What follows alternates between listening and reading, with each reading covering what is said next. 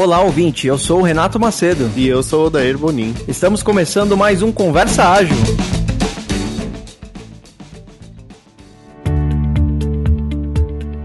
Se eu fiz tudo certo, estamos ao vivo.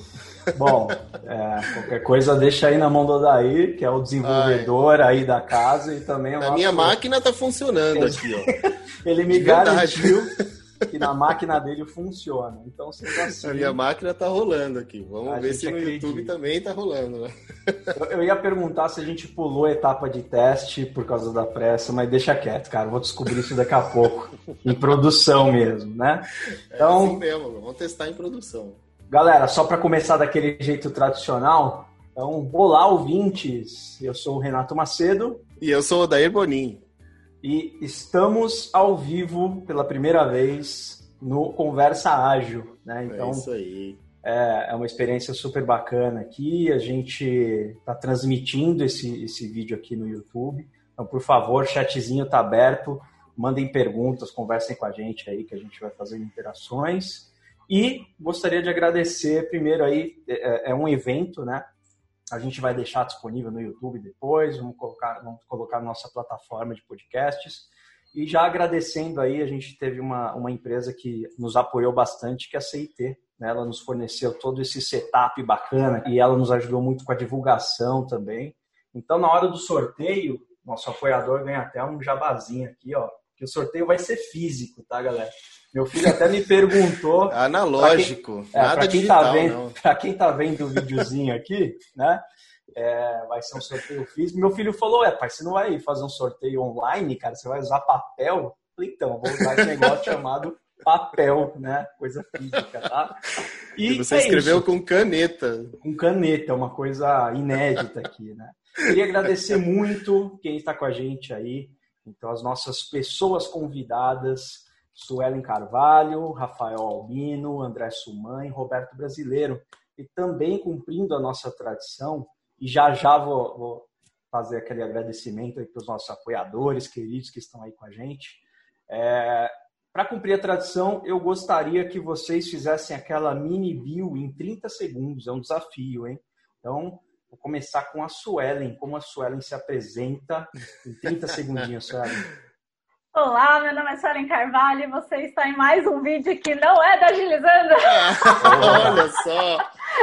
Muito bom. Então, eu sou Suelen Carvalho, é, atualmente sou Tech Lead no Gimpass e trabalho aí há alguns anos com agilidade. É um prazer estar aqui com os meninos, esse convite e ver o podcast só crescendo. Boa, aceitou o desafio dos 30 segundos, hein, Suelen? Foi super bem. Obrigado mesmo por você ter aceitado e estar tá aí com a gente. Albino, vou passar para você o desafio agora, cara. Boa noite, galera. Meu nome é Rafael Albino e essa é a minha segunda participação no Conversa Ágil. Ai. Você nem quer usar o resto dos segundos, né, cara? Você só, só largou a peteca, né?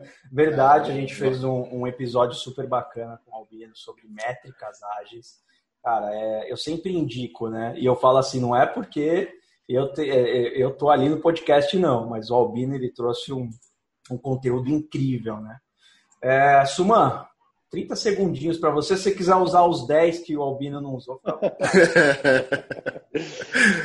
Bom, eu sou o André Suman, eu trabalho com agilidade desde 2011 e hoje eu, no final do ano passado, eu mudei para os Estados Unidos, hoje eu moro aqui, então eu continuo trabalhando com, com a BRQ do, do Brasil, como, como Agile Coach, e participando das comunidades aí, vendo todo o material compartilhado pelos meus colegas aí, e também já participei uma vez do, do Conversa Ágil, do podcast sobre Kanban, quem não assistiu, quiser assistir lá, foi um papo bem legal. A gente sempre indica o, a palestra do Suman lá no TDC, que é genial, né? É super bacana, você aprende muito. Ele trouxe cada conteúdo bacana aqui, cara. É, fica aí a dica do episódio, foi na nossa primeira temporada. Foram episódios 9 e 10, se eu não me engano, Albin Suman. É, Roberto Brasileiro, cara, bem-vindo, obrigado. 30 segundos aí. aí. Bom, para quem não conhece, Roberto Brasileiro, tenho a iniciativa lá do metodológico.com. Também estou na CIT, né? Já que estou lá, o, o, dia a dia acontece dentro da CIT, na verdade. E estou aqui pela segunda vez também com o pessoal, com o Daí, com o Renato, né, no, no é. Conversa, que eu acho que é um podcast bem legal, tô trazendo muito conteúdo legal, muita gente boa, enfim, prazer estar aqui. Oh, cara, legal, muito, muito, bom, cara. Obrigado por todos vocês. E, rapidinho, Pode... se vocês escutarem alguns, alguns gritos, são duas crianças é, em pé de guerra na porta de fora. É, é um novo se escutar normal, a porta, né? se escutar é. a porta quase caindo ali, alguém aqui invadindo, derrubando o cenário, aí tá, fica tranquilo. Tudo pode acontecer Cara, agora. Isso aí mesmo, tempos remotos é, é totalmente aceitável aqui. Agora há pouco um cachorro estava latindo aqui na porta, normal. Não tem, não dá. São, são, complexidades e variáveis que a gente não consegue controlar, não é isso? É, a gente isso tem que se adaptar. Queria agradecer muito as nossas pessoas apoiadoras também. Então, vocês estão notando aqui a presença do Luiz, é, do Lucas, da Thaís, do João e do Cleiton. Né? Então, é, eles assinaram o um planinho lá no PicPay, eles estão nos apoiando, ajudando aí a, a, ao Conversa Ágil continuar. E eles ganharam o direito de vir aqui participar dessa roda de conversa é, com essas pessoas assim da agilidade, né? Você vê aí Suman, Albino, Suelen Carvalho, brasileiro, uma galera é, é super bacana aí para bater esses papos e sejam muito bem-vindos e a gente agradece muito também o apoio que vocês têm dado para a gente. Beleza? A gente vai abrir um espacinho aí para vocês. É, vocês aceitam o desafio de 15 segundos? Não, que tô encurtando o time Todos. aqui como facilitador. Então, vamos começar a com... é vida. Né? Boa. Lucas, 15 segundinhos, cara. O que, que você faz? Onde você vive? Cara, meu nome é Lucas, sou de São Bernardo, aqui de São Paulo. E é, eu sou Scrum Master, né? Trabalho com agilidade tem uns 3 ou 4 anos, se não me engano. E é isso aí. Pô, legal, cara. Aceitou o desafio e devolveu. É, Cleiton Borges, manda aí, cara. Opa, boa noite aí, galera. Sou o Cleiton Borges, trabalho com agilidade também desde 2011 e hoje eu trabalho na Dafit como Head de Agilidade. Isso aí. É, Thaís. Olá, pessoal. É, sou Scrum Master da Startup J de Jornalismo e Tecnologia. Legal, Thaís. Você também aproveitou aí os 15 segundos de forma espetacular e passa a responsabilidade para o Luiz. Manda aí, Luizão. Bom, boa noite, pessoal. Meu nome é Luiz, eu tenho 30 anos e eu sou desenvolvedor na Resultados Digitais em Florianópolis. E, e vou Legal. contar um segredo aqui. O Luiz, de vez em quando, ele manda umas mensagens aqui no Instagram e o Luiz fala, cara, eu faço uns bicos de agilista. Às vezes eu chego pois lá, é, então, aceitar. Falei, pô, legal, cara. Então, acho que a gente vai, vai conseguir te ajudar aí com conteúdo de alguma maneira, tá bom? Beleza. Boa. Legal. Mestre Oda, quer explicar a dinâmica aí, cara? A gente já começa a conversar? Vamos, vamos falar. Cara, o, o João falou alguma coisa? É, isso que eu ia falar, faltou um Joãozinho, me perdoa. Olha só, Joãozinho. cara. Isso aí. E eu vou confessar, isso porque a gente trabalha junto, hein, galera, lá da Isso, lado, então. Assim, o João trabalha com a gente. É, eu acho que eu tô, eu tô tão familiarizado com o Joãozinho, assim, que eu falo, ah, já falei com ele hoje, né, mas não nesse horário. Joãozinho, me desculpa, fala aí, cara. Meu nome é João Paulo Montanheiro, trabalho com essas feras todas na CIT, sou agilista, faço uns bicos de Product Owner, product... Product Manager. Ai, cara. E sou aqui de Campinas, trabalho com essas feras todas na CIT. Eu conheci o João Piou, minha primeira experiência lá dentro da CIT, a gente trabalhou junto no mesmo time. Então, a gente falou muito com o brasileiro no episódio, na primeira temporada, sobre Piou. Tá? Então, tá aí nosso desafio de é, é, falar também desse papel, que é um papel muito difícil, né? que está num meio campo ali super complicado. Bom, agora sim, eu passo a peteca para você explicar um pouquinho aí da nossa dinâmica e a gente começa a conversar. É isso aí, vamos lá. O que, que a gente pensou? A gente pensou em fazer um link-off no começo, mas os assuntos é, a gente acaba deixando meio solto, né? Assim, na hora de fazer a dinâmica, a gente falou, pô, vamos, vamos, vamos pegar assuntos que a gente está ouvindo muita gente falar, muita gente perguntar. A gente até mandou para a nossa comunidade algumas umas mensagens, o pessoal respondeu, foi bem legal. E aí a gente fez o seguinte, a gente juntou esses assuntos em 12 tópicos e a gente vai é, sortear os assuntos e sortear quem começa falando desse assunto. Ou seja, a gente não sabe quem vai falar do que, né? Então, é, pode cair qualquer assunto para qualquer pessoa começar a falar, né? E aí a gente fez algumas perguntas, algumas polêmicas, algumas dúvidas nossas mesmos, né? Então, uh, e também do pessoal que mandou para a gente, para a gente colocar para todo mundo aqui debater. E aí uh, a gente vai ter um tempo, né? A gente está pensando em, em deixar um, um, timer de 15 minutos. E acabou o tempo, a gente sorteia de novo outra pergunta e outra pessoa que vai começar o assunto e assim vai. Boa. Beleza? Vocês entenderam, né? O Odair falou, ah, a gente quis mudar um pouquinho, tá, mas ele queria enfiar umas polêmicas aqui. o sorteio tá nessa canequinha aqui, né? Eu coloquei é o jabá do apoiador, porque nada mais justo, né? E, e, ele quis encher essa caneca de polêmica. Vou confessar a verdade aí, é essa mesmo, tá bom? Eu vou fazer o primeiro sorteio, o primeiro do assunto aqui. Então, daquela forma extremamente física e, e tradicional, né?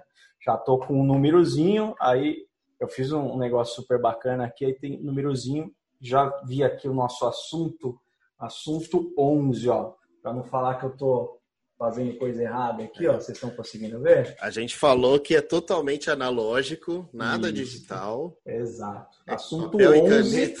Então tá aqui, ó. Vocês acham que o agilista não ia usar um post-it? Não, é possível, né? Então tá aqui, assunto 11, é, sorteado agora, cultura DevOps, tá? Então, Vou sortear quem começa falando de cultura DevOps. Vamos lá, ó, pode ver que está aqui os nomes tudo certinho, né? Não tem, é, não tem nenhum risco aqui. Então tá aí, ó. Opa, fala aí, mano. Não, tá parecendo aquelas, aqueles debates de eleição, sabe? Crer, tô, tô, tô, me sentindo um debate de eleição aqui, viu? Caramba, você já sacou, né, cara? Réplica.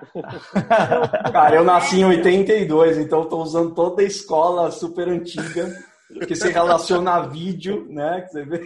Primeiro vídeo a gente usa. sorteio, né? Exato. Então, Posso tirar uma dúvida do processo? Pois não, fala, fala aí. É, aí vocês vão sortear quem vai falar sobre o assunto e se algum, algum outro tiver alguma, alguma coisa para complementar. É, a, ideia, a ideia é, é, só startar o assunto, tá? Ah, Mas aí tá a gente vai discutir em conjunto, tá? Só para não ter aquele gapzinho de quem quer falar, aí a gente fica todo mundo assim aí. Então a gente vai startar, mas já vamos bater um papo aí com o Roberto Brasileiro sobre é. cultura DevOps e já ganhei, eu já ganhei, sim. Já ganhou, já tá com ponto aqui. Nunca ganhei nada, primeira vez. tá vendo? e a nossa questão aqui, Roberto, só para você startar e a gente bater um papo, é assim, como estabelecer essa cultura, né? E, e, aí eu tenho até um cuidado com essa pergunta, né? Não é como implantar, né? Eu tenho um, um cuidado que às vezes a pessoa interpreta errado, né? Ah, eu vou lá, vou instalar, né? Vou instalar, pegar o o CDzinho, coisa mais antiga também. É um disquete, putz, aí muita gente nem vai conhecer, mas eu instalo o DevOps na minha empresa. Mas como que eu, eu consigo estabelecer essa cultura brasileira? É manter, né? Continuar estabelecer, ela, manter, né? entender né? ela também. Então, eu, eu vejo assim, tudo que é tudo que a gente fala de cultura é, na verdade, cultura, na verdade, é a soma dos comportamentos de todo mundo que está dentro de um contexto, né? Ou práticas, enfim, né? E tudo que a gente fala de cultura, ah, como que eu estabeleço uma cultura, como que eu crio uma cultura, como que eu planejo ter uma cultura de DevOps, né, que é o que é o, o, o tópico, né? Eu acho que a gente é, é meio utópico a gente falar planejar ter uma cultura, né? Porque acho que por si só a gente estimula uma cultura. Acho que é um pouco diferente, assim, sabe? A gente a gente consegue dar alguns é, é os estímulos mesmo de, de comportamento para ter algum, algum tipo de resultado que a gente não sabe qual que é. Essa é a realidade, né? No caso de DevOps, que é algo, é, vamos falar assim, mais técnico, né? Eu vejo que a, o grande, talvez o, o grande motivo de você ter uma cultura de DevOps é você ter um resultado com ela, né? Tem uma, tem uma frase que agora eu não vou lembrar o autor, né? Que fala mais ou menos assim, né? Scrum, mas a gente pode trocar Scrum por métodos ágeis, agilidade. Sem automação é igual você andar de Ferrari numa estrada de terra. Né? Então, você não consegue aproveitar todo o ponto. Né? Por quê? Porque quando a gente fala de agilidade, talvez um dos pilares é você ter uma boa engenharia.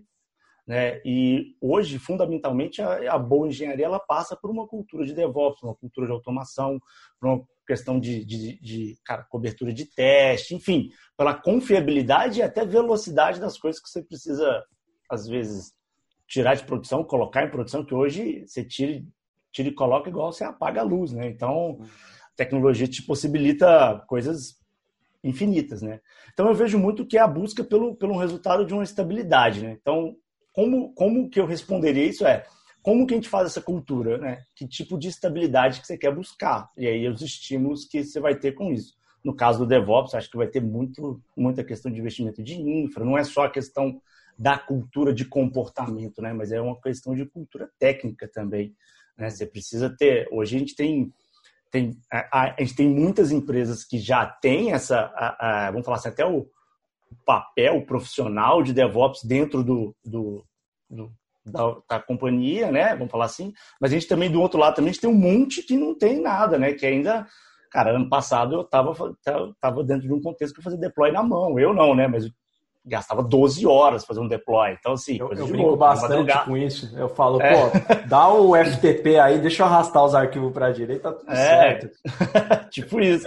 E assim, cara, eu, eu, vejo que é muito a cultura, assim, vai ser o resultado que você quer buscar com isso, né?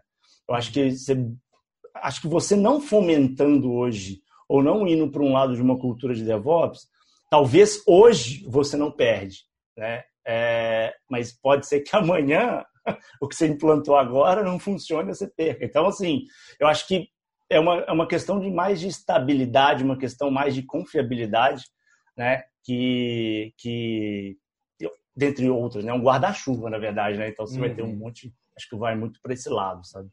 Boa. Legal. Quem pode agora para não ter o segundo gap, eu vou sortear de novo, né? Mas quem pode pode seguir aí, galera, por favor. Quem quer complementar aí? Posso complementar. É, acho que tem tudo a ver com autonomia e responsabilidade, né? A gente fala muito, hoje a gente chama de squad qualquer coisa, né? Se a gente for pensar lá o que, que era a squad, a responsabilidade de tudo daquilo, de até levar o software para produção, né? Hoje a gente acaba vendo que squad virou um sinônimo de time, né? E um time uhum. que pode ser um silo em alguns momentos ali. Então, assim, tem a squad de teste, né? Qual o sentido uma squad de teste? A gente pensar no, né, lá atrás do, do, conceito da squad. Exato. Então, se a gente pensar na, na, na cultura DevOps em si, eu acho que tem a ver com a autonomia da, daquele time e dele se sentir com a responsabilidade de levar o software para a produção. E aí ele vai uhum. estar preocupado com todas essas etapas das esteiras DevOps que a gente coloca. E também não vejo problema nenhum esse time, essa equipe, ter um suporte de uma pessoa experiente que conhece as ferramentas, que em algumas companhias acabaram chamando de engenheiro de DevOps ou alguma coisa assim, ou DevSecOps, né, que agora já pôs segurança no meio do caminho, e que às vezes é uma coisa criticada, né, de que DevOps é uma cultura e não um papel. Tá, mas se você tem um time lá e tem alguém com experiência que consegue lá ajudar o time a fazer aquela esteira, colocar as ferramentas de automação, análise de código, etc. E aquele time se sentir responsável por aquilo, você uhum. cria a cultura de que assim, cara, a gente tem que fazer bonitinho aqui, porque daqui é o cliente clicando no, no portal lá na frente, né? Não é assim. Aproxima, ah, né? Fiz aqui, agora é com a área de sustentação lá, o que der, deu. Minha página a gente já fez. Né? Então, acho que você cria essa cultura muito em cima de autonomia e responsabilidade. Seria como se cada time, na verdade, trabalhasse e operasse como sendo uma mini startup, né? Ele é dono ali das próprias funcionalidades ou o que quer que seja, mas ele tem que entender que ele é responsável do, do, desenvolvimento, produção, manutenção e sustentação disso, né? Talvez isso pegue no gancho que o, que o Suman comentou ali de responsabilidade e autonomia. Se o time tiver essa visão, acho que é mais fácil dele abraçar os pontos que o, que o Roberto comentou, de, de ter toda uma cultura de, de agilidade, cultura de testes e se importar de fato ali com, com qualidade e, e automatização de alguns processos, né? É, sobre, sobre o DevOps, cara, eu lembro a primeira vez que eu ouvi, e eu lembro quando eu comecei a ler sobre isso, o que me veio em mente foi assim, pronto, acabou a briga, né? Tipo, o desenvolvedor não vai mais brigar com quem fica operando em produção. Na verdade, é só um, um pano quente para colocar a galera no mesmo lugar e tal. No fundo, eu, eu, eu já vi times que, mesmo no mesmo lugar, aumentou a briga, né? Então, tipo, aumentou o conflito, né? Você pega duas pessoas que, que brigam e você bota no mesmo time. É, você só tranca na mesma sala, né? E você vai esperar. É, o que, que vai acontecer, igual, né? Aumenta, inclusive, né? Exatamente. Aí depois foi para essa questão de automação e tudo mais. Acho que hoje que eu entendo um pouco melhor sobre não é sobre isso, né? Não é sobre briga e nada. É muito mais a cultura, como o brasileiro estava falando aí, né? Uhum. E acho que tem um comigo. ponto Obrigada, Renata. É, eu acho que tem um ponto, até o Roberto comentou, é, a agilidade vem com uma série de coisas juntos, né? Não é, ah, eu vou usar Scrum, se você acredita que você vai meramente usar Scrum e nada mais, é, é, você está iludido, né? No, geralmente, vem com várias letrinhas, etc. E eu, eu sou uma pessoa muito pragmática, né? Eu foco muito no resultado que aquilo agrega. E eu não sei se eu tenho cara aqui de novinha para vocês, mas eu também já estou aí há algum tempo, quase uns 15 anos aí com desenvolvimento de software. e eu peguei aquela época que o Renato comentou, a gente desenvolvia, gerava os arquivos lá zipados. Eu tinha uhum. Gmood, lembram da Gmood? Vocês pegaram Gmood? Gestão de mudança? Pegamos. Né? É. Tem gente que vive, tem gente que vive. Tem gente que ainda vive a Gmood, eu sei. Sabe a última vez que eu vi uma Gmood? Suelen, ontem, por exemplo. Ontem? pois é, Acontece, eu conheço né? umas empresas que tem. E, é, mas é verdade, tem muita. E na verdade, o, o problema não está na Gmood em si, né? Às vezes tem, tem empresa que realmente precisa de um contexto onde a aprovação de um deploy é mais crítico, por exemplo, um hospital, um sistema de hospital, ou a NASA, por exemplo, apesar que até lá eles usaram agilidade em alguns momentos, mas é, tem sistemas mais sensíveis, onde você precisa também criticidade maior, mas a maioria não. Então, ah, qual que é o ponto, né, de ter, ah, Gmood, aí você vai lá, passa um arquivo zip ou sei lá o que para o time de operações, que vai pegar esse arquivo, vai copiar na pasta. Primeiro que é um trabalho manual, né? E quando a gente pensa, eu acredito muito quando a gente pensa em agilidade, a gente sai muito lá do exatas e vai para as humanas, né? Para as pessoas que, que vão estar tá ali naquele processo. E o que a gente quer das pessoas é a criatividade, a inovação, o engajamento, é, é, é ideias. E trabalho manual a gente automatiza. Na, na minha época, tinham muito menos ferramentas para automatização. E na minha época, acho que é até errado falar, porque a época atual eu vivo também, mas quando eu comecei lá atrás não tinha. Depois começou a surgir Jenkins para você automatizar alguns deploys. Hoje em dia é muito simples, como um SaaS da vida, um Circle CI, que você clica lá e, e next, next, finish, você já cria uma automatização. Mas acredito muito que a agilidade vem com automação.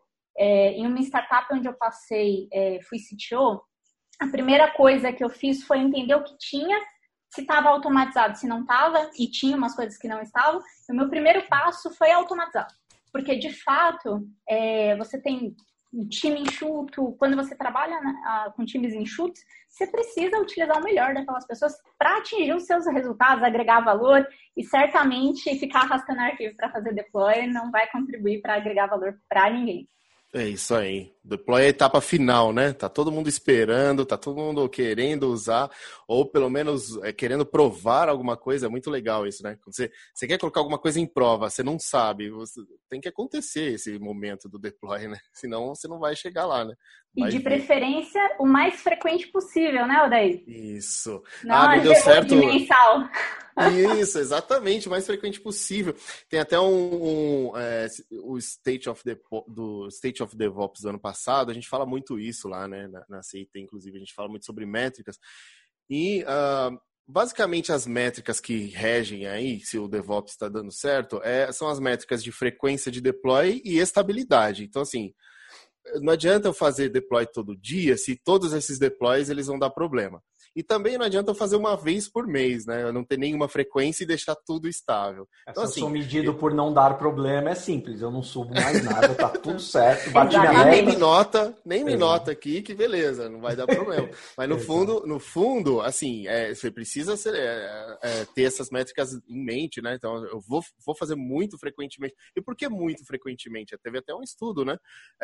Quanto mais deploys, mais hipóteses rapidamente você descarta e você acerta, e aí logo isso aí faz você né, tá na frente dos seus concorrentes, né? E aí vai fazendo um ciclo aí. É, enfim, até a, a, acho que é assim que, que startups acabam chegando no nível de, de quererem é, ficar grandes, né? De chegar num nível bem grande. Uhum. foi acertando, errando, acertando, errando frequentemente isso acho a fórmula mais legal, assim, de, de ver um, algo crescendo.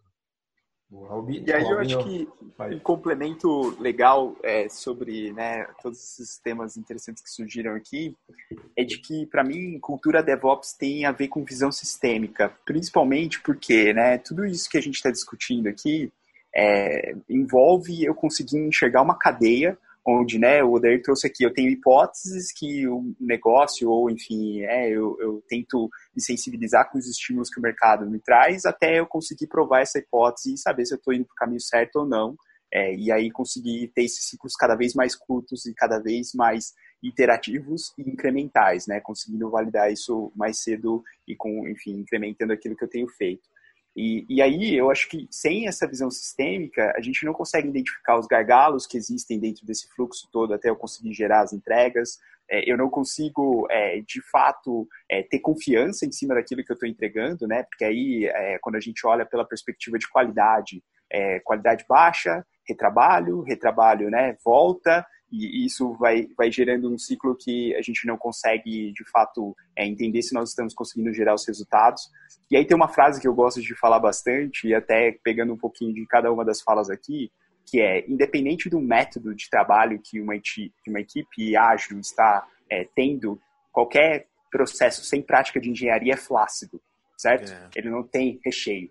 Então, é, e, e, aí eu posso ficar rodando as cerimônias que forem, eu posso rodar é, as coisas que forem, mas sem a prática de engenharia de software a gente não entrega produto. E aí a gente precisa de práticas de engenharia. E aí, né, toda essa cultura é. DevOps ela acaba sendo essencial para a gente conseguir, é, enfim, é, gerar esse produto que é o grande artefato, que é o software ali para validar o que a gente tem como objetivo de negócio. Então, acho que esse, eu queria só complementar, porque eu acho que foram, foram ótimos comentários, assim, acho que é, visão sistêmica seria minha como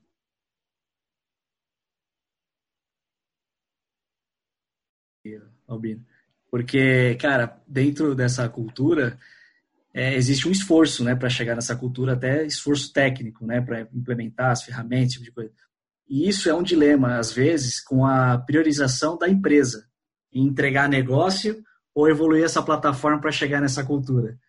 Esse é. pode ser até um outro assunto bem polêmico, né? Uhum. É, é, mas, cara, se a empresa entende que essa cultura impacta o negócio, a priorização fica mais fácil. Então é, é só colocando esse ponto aí. Boa, excelente ponto. Se, se me permite dar mais uma contribuição, eu gosto claro. sempre de pensar em agilidade é, muito mais do que software, né? A gente sabe que nasceu em software, é extremamente aplicado em software e até o próprio a cultura DevOps que fala muito de automação e, e da gente ver valor nisso e tudo mais.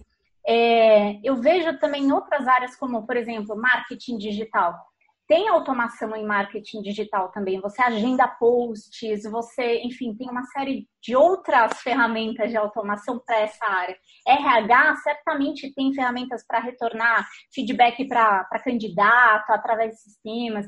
Então, é, fazendo um paralelo com, com outras áreas além do software, eu acho que se encaixa perfeitamente também. Porque qualquer automação, você é, tira o trabalho de uma pessoa estaria fazendo aquilo de forma manual e utilizando aquela utilizando é uma palavra meio estranha, mas aquela pessoa ela vai estar fazendo outras coisas que exigem mais do que ela tem como único, quer ser ela, quer ter um cérebro e quer agregar valor com, com o trabalho dela e não um processo automático ali. Uhum, uhum. É, você acaba tá, tá subutilizando a pessoa, né? Quando você a coloca para fazer esse tipo de trabalho, né? Sem dúvida. Suma, você tinha desmutado, você ia comentar, complementar com alguma coisa? Não, eu ia só comentar a respeito do que o Cleiton falou, que eu sempre faço, às vezes, uma analogia com o pessoal, né? De, cara, cultura DevOps, o teste automático, que são coisas que se acostumou há 20 anos atrás, não fazia, não tinha, e é lógico, uhum. gera, né? Tipo, você precisa de um esforço em implementar aquilo, né? Você está fazendo coisa a mais, né? Agora, além do código, você faz o teste e tal. E aí, cara, a ideia é você tá pagando um seguro. Por que, que você paga o seguro do carro? Porque lá na frente, se der problema, né? menos mal. É. Ou, ou, o teste automático, o tempo investido, né? Com aquilo, cara, é um seguro. Você está deixando de ter erros em produção, que seria um problema muito pior, né? Então, às vezes demora um pouquinho o pessoal ligar essa chave de que assim, parece que eu gasto mais agora, né? Mas eu deixo de ter problema lá na frente, né? Exato, cara. A gente já falou uma né? vez. A gente já falou uma vez também, fazendo um pouco do que você falou, pô, a gente vai fazer um ativo, a gente vai criar um ativo que vai servir para tudo que a gente criar na vida, vai passar por, por esses testes, vai fazer. Então, assim, é, é algo, é um ativo, né? A gente constrói um ativo e isso fica até ó, durante existir o produto, vai existir tudo isso, né? Galera, acabou nossos 15 minutos, já vamos para a próxima. Primeiro, antes de, antes de ir para a próxima, eu queria apresentar. Pra, ninguém perguntou dessa caixa aqui, né? Do box, e ela você, também. Você ficou magoado, né, cara? Eu, eu olhei para ela várias vezes aqui já, falei, cara, o que, que é? que, que é isso ali? Cara, isso aí é invenção minha, final de semana. Enfim, uh, o que eu queria colocar, o primeiro Kudokais aqui, ó, absolutamente fantástico. Essa galera que está participando do episódio. E olha só o que ela faz. Quando a gente coloca um card, ela conta um elogio ali. Caramba. Então, oh! vamos... aplausos aí. Isso aí. Até agora a gente tem um. Funcionou, hein? Funcionou. Bom, hein? Você fez teste, Daí? Tá tudo automatizado esse deploy? É, foi agora, validou agora. Se mudar, muda agora. É, é, open source a, a caixinha Vai ser um erro de português ali, eu corrigir agora. Boa pergunta, Suman. Ele conta dois ou conta um só? Então, aí se você ah, fingir putz, que põe e tira, quatro, se você fingir que coloca e tira, ele vai. É, tem umas paradas aí. Né? Vamos Exato. Você não põe nenhum, mas você só fica colocando e tirando aqui, ó, vai ficar. só pra é, infelizmente número, não né? tem outro jeito, cara. Infeliz um pequeno Bom. erro aqui em produção também. Minha câmera ela só caiu só, aqui. Vamos só acontece com quem está ao vivo. Só acontece Exato. com quem está ao vivo. Ô louco, bicho. Galera, olha só. Eu, eu, já, o Odair falou assim: não sorteio o próximo, eu já tinha sorteado aqui, ó. Quatro é, é, é um papo mais técnico, engraçado como ele se conecta com o último papo. É times estruturantes. Então tá aqui, ó, times estruturantes. O que, que é isso, né? É, times estruturantes, muitas vezes a gente tem que é, é, fazer um trabalho muito mais. E tem uma dúvida minha aí, tá? Que eu vou dividir com vocês. É, muitas vezes a gente tem que fazer um trabalho muito mais técnico, um trabalho de arquitetura, né? E, e esse trabalho, ele meio que é, é, ele avança ali na, numa das é, numa das questões do, do manifesto, né, de software funcionando, né, é a, é, é a maneira de medir realmente o progresso, tal. Só que quando a gente faz um trabalho de arquitetura, um trabalho mais estruturante, a gente não consegue colocar esse trabalho tão rapidamente na mão do usuário final, né? E, e, e aí pode causar desengajamento da equipe também, né? E a impressão que às vezes a gente está trabalhando muito e não está é, resultando em, em, muita coisa, não estou tendo aquele feedback também, que é uma coisa muito importante. E aí que eu fico com uma dúvida, galera. Qual que é o problema aí? O problema é na maneira que é, é dado o propósito a esse time, faz sentido eu ter times estruturantes, ou é, é, não tem como evitar isso, e eu preciso, de alguma maneira, é, lidar com isso, engajar a equipe, mudar o propósito, alguma coisa assim tá? Então, nome aqui agora. Vocês viram que é super, é uma, é uma questão super é, tranquila, né? Albino, tá aqui, ó. Rafael, achei a câmera, achei aqui, ó. Rafael Albino. Pronto, acertei aqui, ó. Boa, boa. Pode puxar aí, Albino, à vontade. Boa. Eu acho que essa, essa é uma, uma boa pergunta, né, Renato? Principalmente quando a gente está olhando é, para contextos onde a gente começa a escalar o produto ou tecnologia começa a ficar é, sendo assim, né? Eu começo a trazer complexidade para dentro do meu parque de aplicações, para o meu parque é. de, de, de, de, enfim, de ferramentas e coisas do gênero. E aí é, eu começo a precisar criar essas estruturas que são habilitadoras para que eu consiga continuar inovando, eu continuar é, trazendo novas, novas tecnologias para dentro do meu dia a dia, ou até mesmo evoluindo os produtos que eu tenho, para não acontecer aquele, aquela famigerada, aquele famigerado questionamento, né? É, refactoring ou eu realmente vou ter que re reestruturar tudo e reconstruir tudo, né? Então, é, eu acho que o que eu, o que eu gostaria de, de trazer aqui, até como experiências que eu tenho observado desses times estruturantes, é um pouco de qual é a, a perspectiva ou qual tem sido o direcionador para o dia a dia desses times. Por que, que eu estou dizendo isso?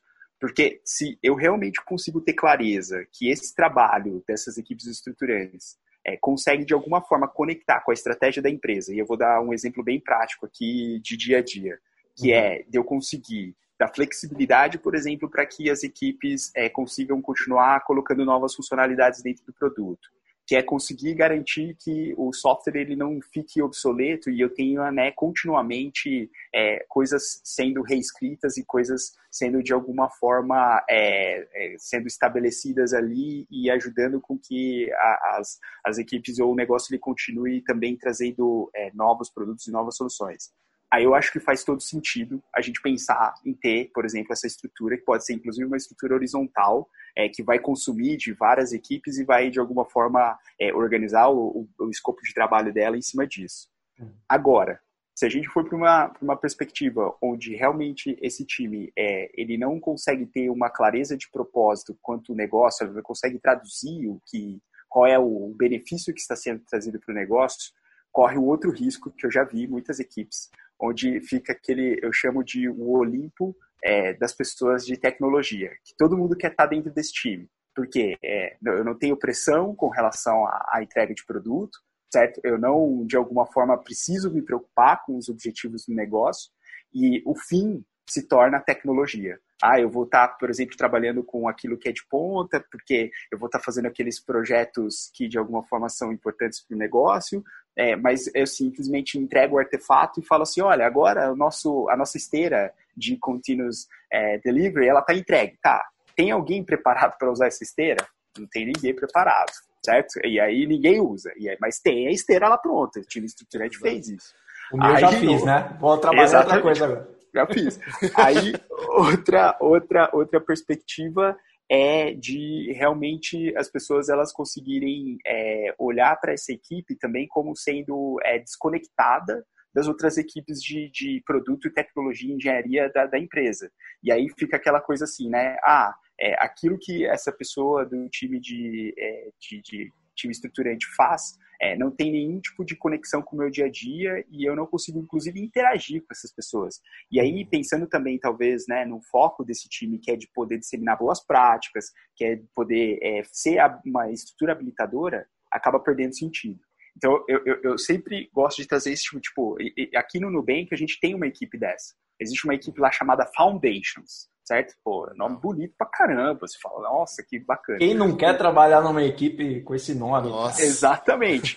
uma jaqueta, eu sou do Foundations, né? Exato. Animal.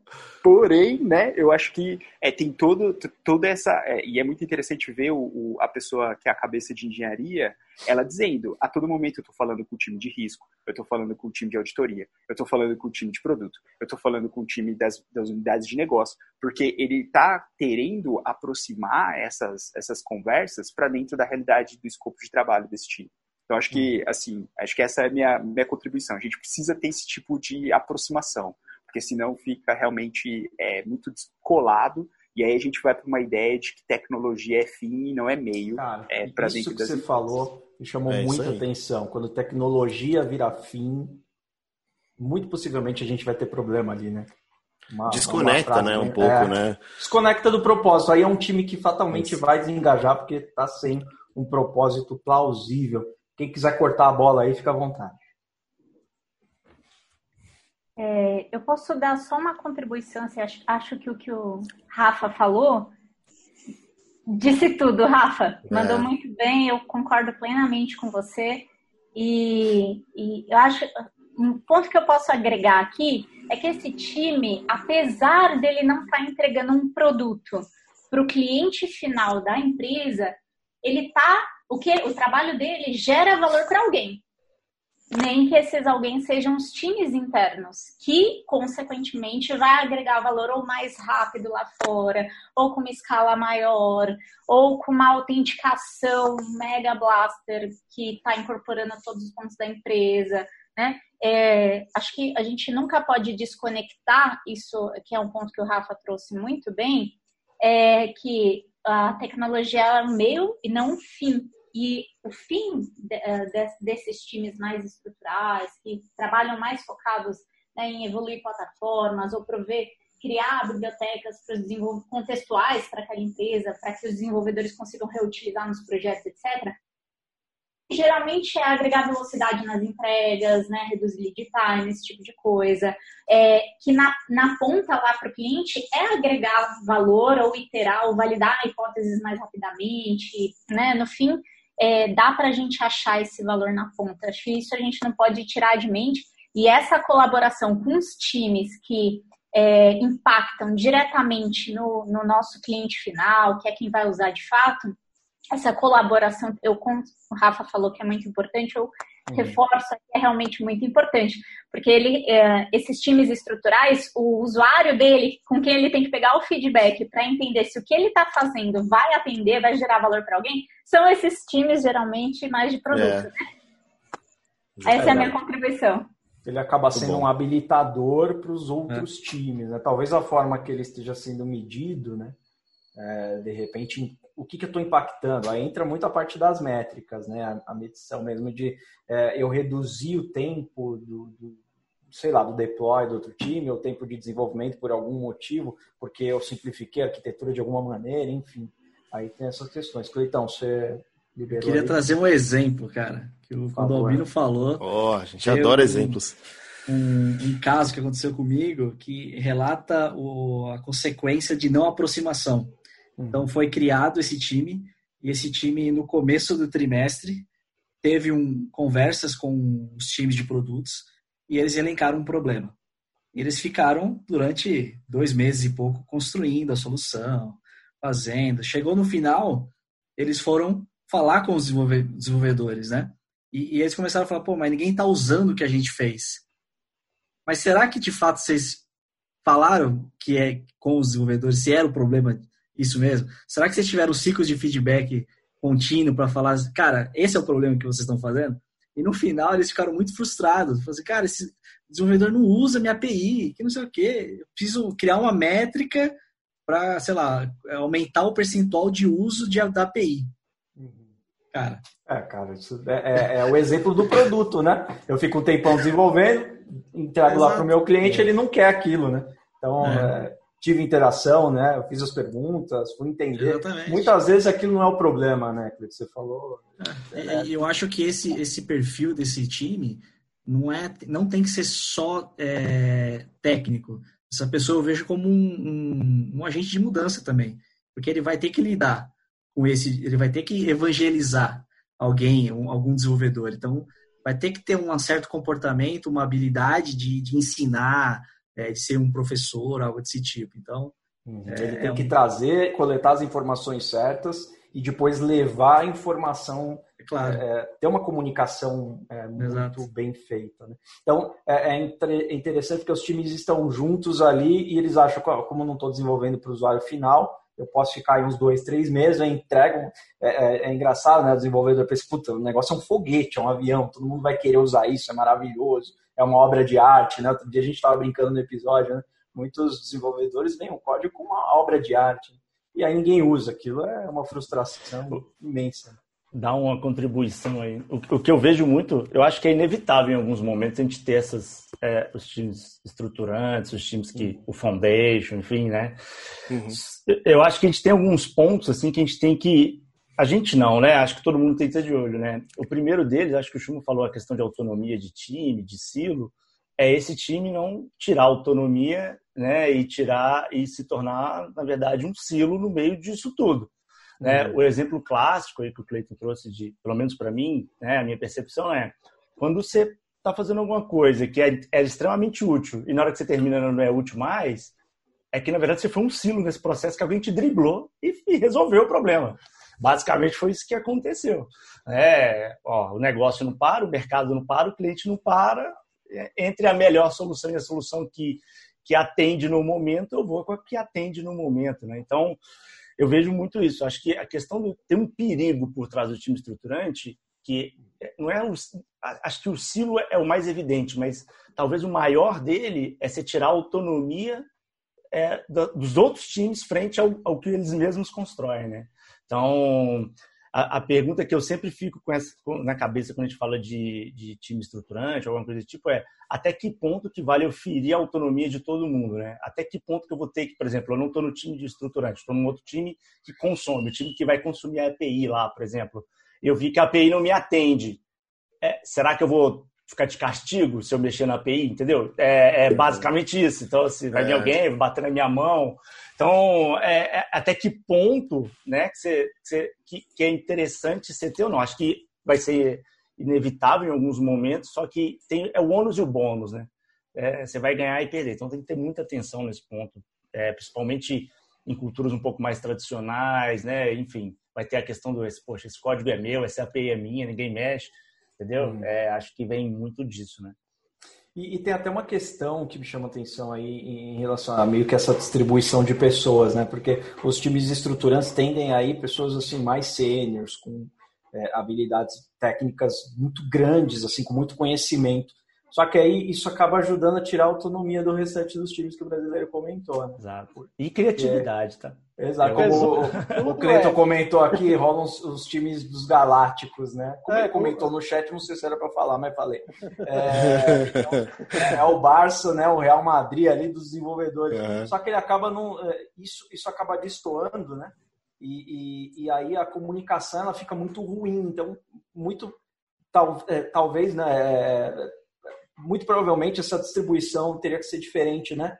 É, é, pessoas com habilidades ali muito boas também nos outros times para dar o feedback, para trazer a visão. Me chama atenção, eu não sei o que vocês acham sobre isso, vocês concordam, se tem que ter time de galáctico ou não.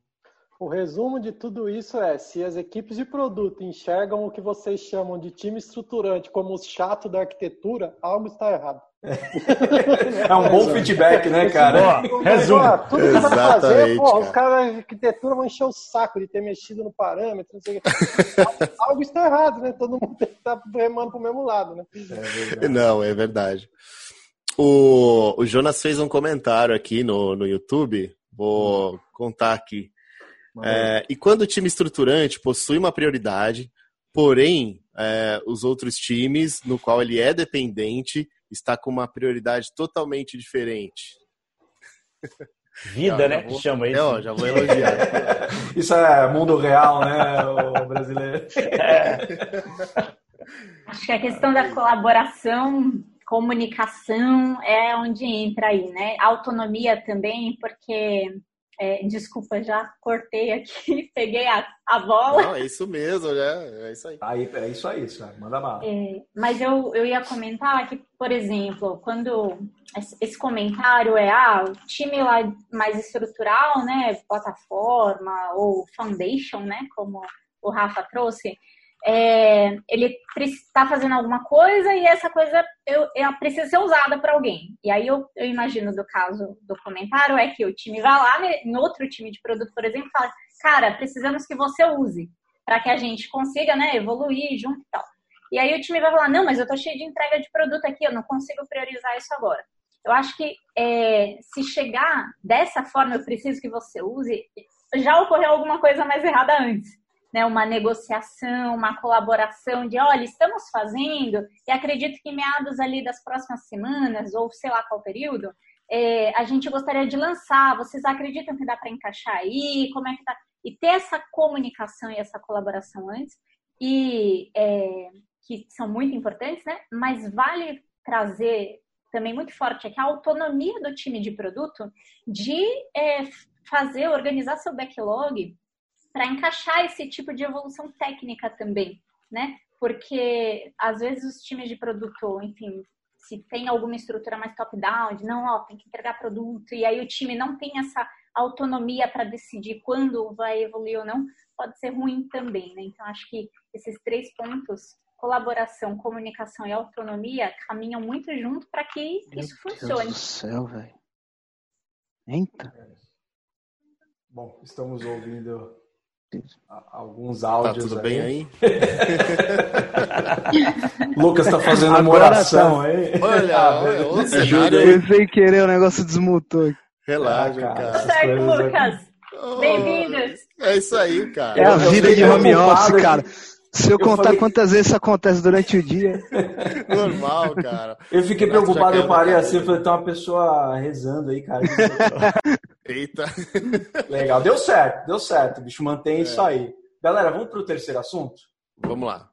Vamos para aquele sorteio, sorteio extremamente analógico. Ou daí, se você quiser comentar um pouco mais aí da caixinha, né, explicar como foi feito. O, o Suman perguntou se tá lá no, se tá aberto o código, tá lá no GitHub. Não tá, não tá. Mas eu acabei de fazer um teste, não sei se vocês perceberam. Quando eu tava é. um elogio no singular, eu coloquei dois e ficou dois elogios. Eu falei, oh, nossa, isso aí cara, rolou. Ninguém é, percebeu, isso... mas eu tava mal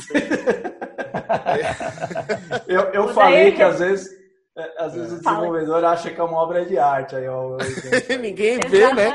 O cara demorou um final de semana inteiro para fazer. Aí, ah, e tá ninguém bom. elogiou, né? Ninguém elogiou, mas é. fica parabéns, o parabéns. Odair. Parabéns pela Essa concordância. Obrigado, nossa, Pode falar um elogio aí, Odair, do Kudobox sobre o próprio Kudobox, um elogio. É, Inception, né, cara? Pra você pelo vai, é, exatamente. É uma recursividade para quem Legal, a aula aí. O Suma sempre com os exemplos maravilhosos da vida real, né, cara? Se eu soubesse mandar um elogio, Daíra, eu mandaria para você na Kudobox. Muito bom. bom obrigado, cara. Quanto mais, é, melhor aqui. Ô, Daíra, o próximo Você pode integrar com o Twitter, alguma coisa assim. É isso. Pode. Próximo ó, desafio, ó, os caras já de produto mandar... inventando ideia ideia. Você integra direto com o Zoom, pô, que aí a gente já. ah, levanta a mãozinha já conta um ali, né? Cara, o, o seu, sua comprovação de hipótese foi aprovada, agora você tem que ir para outro nível com esse carinha. Putz, é. E o outro nível é assim, né? Tipo, ah, botou o cardzinho, somou mais um, beleza, agora vamos integrar com o Zoom. É, é tipo, bem comparável o negócio. Verdade. Galera, ó, fiz os sorteios. Suelen Carvalho aqui, sorteado para startar. Um assunto que é, basicamente não é polêmica alguma, é um assunto super tranquilo, né? O Ágio morreu. Boa, Olha só, que interessante. e contextualizando só um pouquinho, né? Teve um artigo lá na, na InfoKill, ou na InfoQ, como vocês preferirem, que tem esse título, né? O Ágio morreu, ou tá morrendo, né? É. O que está acontecendo? Porque tem muita gente tentando e, e não está chegando lá. É hora de, de desistir, a gente está indo para o caminho errado, ou seja, é, é, recuperando até o título aí do, do episódio com o brasileiro, é existencial essa conversa total, né? Se a gente chegar na conclusão que sim, galera, a gente já fecha tudo aqui, desliga, vai comer uma pizza, desencana, né? Suela, fica à vontade. Não, então, não, só para contar um pouco mais desse, desse artigo, é, tá lá no Infoquio, bem bacana. Também, assim, tem outros nomes, né? Dark Agile, é, tem alguns nomes Fake bem... Tal, é, é. é, bem característicos falando, né? Sobre, será que a gente trabalhou aí 10, 20 anos à toa, assim? Tipo, os resultados. Então, tem um monte de gente lamentando sobre isso, né? É legal a gente falar sobre isso aí. O que, que vocês está perguntando acham? se trabalhou 10, 20 anos à toa. Eu recomendo aí um psicólogo, uma psicóloga. Acho que vai ajudar. É bastante. bem triste, né? Exato. Bom ponto, né? É... Bom, a, a minha percepção nisso, né? Ah, se o ágil morreu, não deveríamos estar fazendo. Eu penso que é, se não ágil, para trás não dá, né? A gente voltar é. lá para estruturas como Waterfall, Hoop, elas não, não é que elas são erradas, não é que elas não servem para nada, inclusive nos dias de hoje, eu acho que ainda tem situações específicas onde faz bastante sentido. É, entretanto, o contexto que a gente tem da velocidade da mudança hoje, ela é tão grande, o time to market ele é tão curto que não faz sentido essas estruturas, essas, esses métodos passados, né? Então, talvez o termo ágil, em algum momento ele deixe de existir, métodos ágeis, a ideia como assim, e vem um outro termo da moda e etc. Por isso que eu sou muito, eu sou uma pessoa muito pragmática. Eu acho que é importante a gente saber teorias, práticas, a parte teórica da coisa, mas sem a sem a prática, sem focar no. Se a gente esquece do resultado que aquilo vai trazer, isso é, é muito ruim. E uhum. eu acredito que, assim, é, o resultado que o ágil traz, ele, ele, ele é o que agrega, né? A eficiência, a assertividade, a qualidade nas entregas. Eu acho que isso não vai morrer nunca. Inclusive, se vir algum outro termo, talvez ela melhore isso, o que é muito ágil.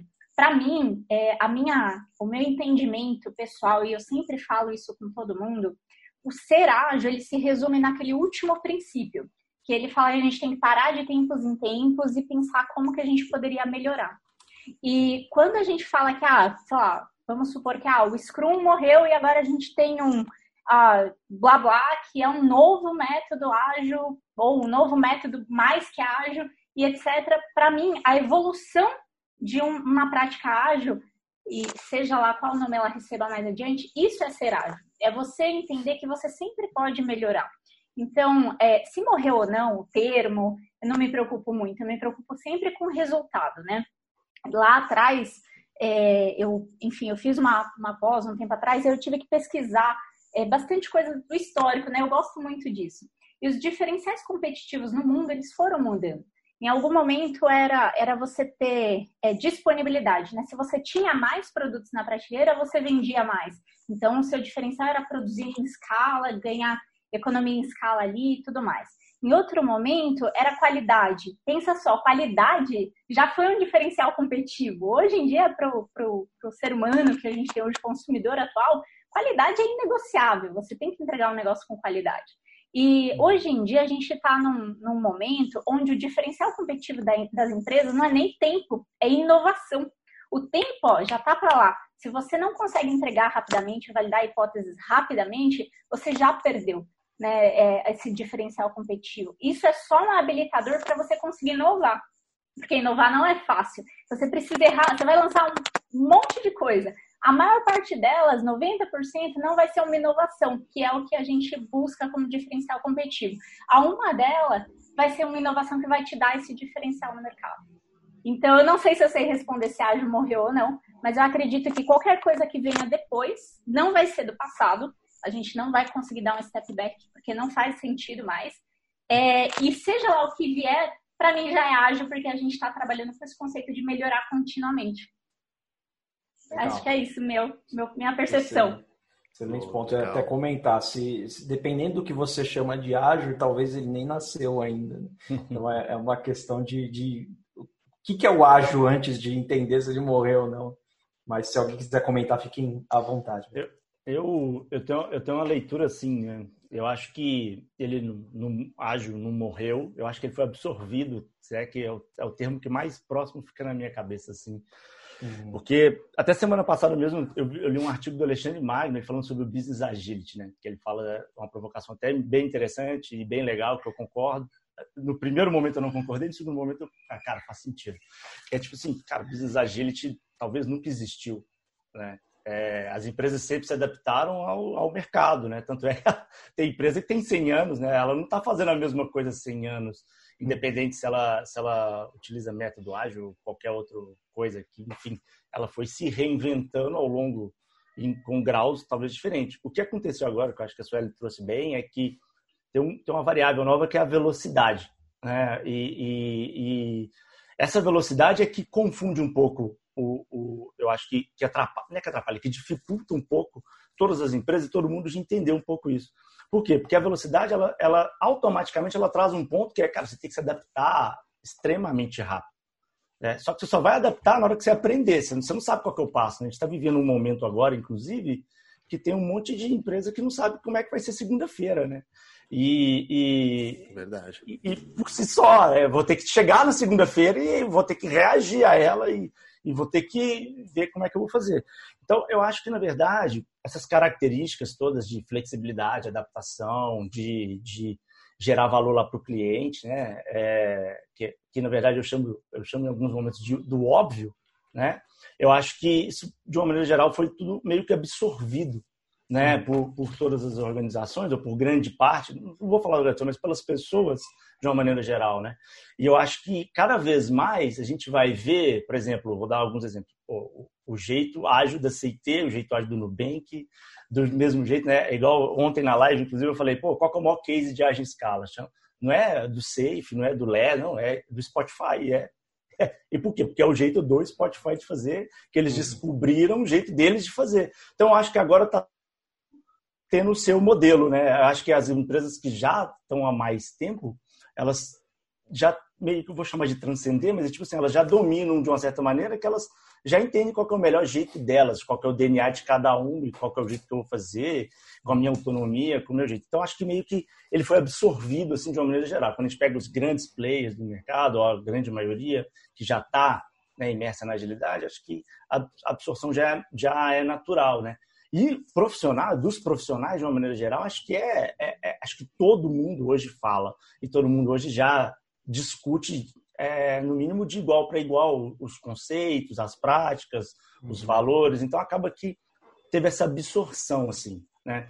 E eu acho que surge esse dark agile, essas coisas. E aí eu vou voltar um pouquinho aqui, quando a gente usa o ágil como fim, né? E eu acho que o ágil nunca foi o fim, né? O, o até falo isso, né? Ninguém nunca quis ser ágil. Né? É, a gente quer gerar valor, as empresas querem gerar valor lá para o cliente dele. Se vai ser com ágil, se vai ser com pão com manteiga, enfim, cara, não.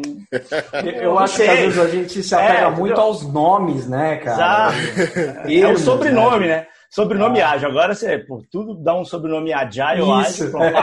Ah, é, é, o que funciona. É, é então, eu acho que ele foi absorvido, sabe? Eu acho que foi absorvido. Acho que a gente está vendo que não é mais sobre rodar o melhor ágil do mundo. Uhum. A competição não é essa, né? A competição é sobre como que eu vou surpreender o meu cliente amanhã. E, e, é. e é. isso, entendeu? Eu posso comentar aqui? Por favor, Lucas. Claro. Acho que é, o que traz esse assunto aí à tona, que coloca o futuro da agilidade até em xeque, essa questão da, das organizações muitas vezes não saberem trabalhar a agilidade ou entenderem ela de uma forma errada. É que nem essa questão que o brasileiro falou de agilidade virar um fim, né? Hoje em é. dia é muito comum é, as empresas falarem que querem ser ágeis, mas não, não sabe realmente para quê, né? Não, não tem realmente um propósito ali agregado. E até pegando um gancho com um assunto muito em alta hoje na, na comunidade Kanban, né, que é modelo de maturidade. Né? Uhum. Hoje em dia a gente fala muito de modelo de maturidade, o KMM, a gente fala das organizações com maturidade, maturidade zero, maturidade 1, um, são ainda um, um processo de, de, agilidade emergente que você ainda está olhando é, no nível de processo, olhando aí no nível das áreas, dos times e como que é, você vai trabalhar aí dentro do seu contexto. Quando você está num nível de maturidade um pouco mais elevado, que nem o, modelo do Spotify aí que o, que o brasileiro deu de exemplo, você está num, num modelo de fit for purpose já, você está vendo já o que, que faz mais sentido para o seu contexto, o que, que vai agregar maior valor ao seu negócio, e você não está tão preocupado aí com as práticas, né? As práticas realmente são meios para você atingir aí um, um, fim maior que é, que é o seu resultado de negócio. E, elas são meio e tem que ser descartáveis, né? Um, pior coisa que tem é você morrer com a prática lá, alguma coisa que você está uhum. fazendo que não. Que, porque funciona no vizinho, vai funcionar aqui. Né? E acho que o desapego, né? eu falo muito disso também, acho que o desapego é crucial. Né? E aí eu, eu, é, eu acho que o desapego nosso também é crucial, né? porque né, dos, dos agile folks, agilistas, enfim, né? a gente faz de um jeito, funciona em um lugar e automaticamente a gente quer levar esse jeito, ou quase aquele, aquele, aquela maneira de fazer para outro. Né? Então, eu acho que o desapego também passa muito por isso, de tipo, cara, aqui não funciona, ou isso aqui não deu, enfim. É, o aprendizado. É entender realmente que a gente está no contexto complexo, né? Que a gente trabalha realmente de forma empírica e de forma adaptativa, não é uma coisa fixa, não é uma coisa que você definiu no começo, que de repente você vai usar Scrum, que você vai usar, sei lá, o que método aí que criaram e é aquilo que vai te trazer resultado. Você tem que realmente aprender aí com a prática e trabalhar de forma adaptativa. Eu acho muito também que é, o primeiro passo aí para agilidade, ela tomar outro patamar aí, parar de ser, ser apontada muitas vezes que é, falam ah, a culpa é da agilidade, a agilidade não deu certo é, uhum. é, aqui na minha organização que me fez mudar muitas coisas e de repente a pessoa fez uma revolução lá, começou a mudar vários papéis e, e fez aquele caicaco que a gente costuma falar e aí culpa a agilidade pelos erros que aconteceram. Mas, cara, se você entendesse que a agilidade é um conjunto de valores e princípios, é uma coisa tão simples, é simplesmente você começar a evoluir do jeito que você está agora, talvez não teria acontecido isso no, no primeiro momento, né? É verdade. É, pois é, o brasileiro falou um negócio bem legal que é, é assim, é, é, o momento que a gente está passando, né? Eu fico impressionado como algumas empresas até mesmo, por exemplo, auxílio emergencial, alguns aplicativos que passaram a receber auxílio emergencial. Eu imagino internamente no, na, uma integração que tem que ser feita, teste, e isso vai para milhões de pessoas. Então, assim, teve que ser feito num tempo recorde, talvez, num, assim, como é que a empresa se adaptou. Eu tenho muita curiosidade de saber como é que esses projetos rolaram, assim, os de sucesso, né? Uhum. Tem umas que estão nadando ainda, né? Estão tentando ainda. Será, né? será que essas empresas abriram a Gemude, aí foi aprovar e voltou? Não posso nada. Tem, tem um bem curioso. Tem, rapidinho, tem, tem, nossa, tem um termo, tem um termo que potencializa agilidade em todos os lugares, chama sala de guerra. Né? É verdade. Aí, é você verdade. baixa é as restrições, isso. aumenta a autonomia, dá um objetivo e todo mundo sai do outro lado. É isso, magicamente funciona, né? É, cara, é você falou tudo e a gente falou isso outro dia, né? O Renato estava junto até, falou assim, cara, o, o, a, o Arhum é praticamente um squad ideal. É a galera tira ideal. todos os muros, né? Tira os tira muros, os muros fala assim, coloca temos um problema.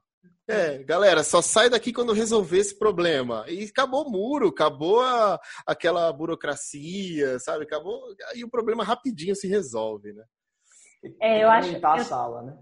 Sobre isso, eu tenho um exemplo real, é, porque, eu, como eu falei, eu sou tech lead no Gimpass e eu, particularmente, é, gosto muito do Gimpass, a gente tem. E nessa pandemia, você pensa, o Gimpass ele é um benefício onde o funcionário pode, é, pode visitar várias academias por esse benefício, né? Pagando uma mensalidade só e tudo mais. E na pandemia as academias fecharam. E aí, é, né? Nossa. Lá a gente lançou um produto de live class em duas semanas. E inclusive o time que foi responsável por fazer esse lançamento é, era o meu time. Hoje eu mudei de tribo, enfim, a gente usa esses termos também. É, mas durante esse, esse, esse desenvolvimento, esse lançamento, eu estava lá e eu concordo muito com vocês que é, esses momentos são bons, porque é isso, né? Você quebra um monte de muro, coloca todo mundo ali, foca no, no objetivo e vamos que vamos.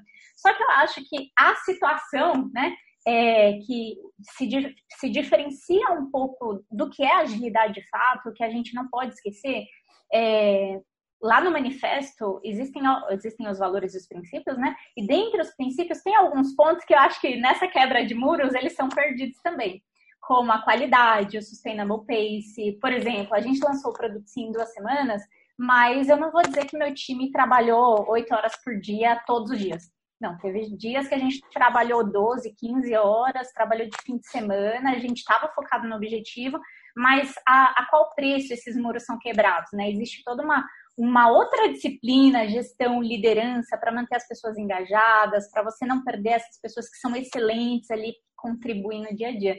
Então, é bom para a gente testar e vamos tirar todas as firulas que foram adicionando aqui, que a gente acha, às vezes, que, ah, por que, que isso está aqui? Mas lembrar dos porquês eu acho que é muito importante, né? A qualidade que a gente tanto martela aqui em agilidade é inquestionada, é importante. Quanta coisa não foi lançada nessa quarentena aí que, meu, deu um monte de problema. Auxílio emergencial, Exato. aplicativo eu, da Nossa, Pois é, isso deu um monte de problema. Acho que está dando ainda. Mas, Vai dar até é... 2021, mais ou menos. É, vamos ver. É, a gente vê claramente nesses momentos a diferença das empresas né, que assim, já estavam preparadas ou meio na intenção de se preparar e empresas que foram pegas de surpresa, assim, né? Meu Deus, agora para amanhã tem que fazer alguma coisa e aí a ideia não vem e tal e tudo mais.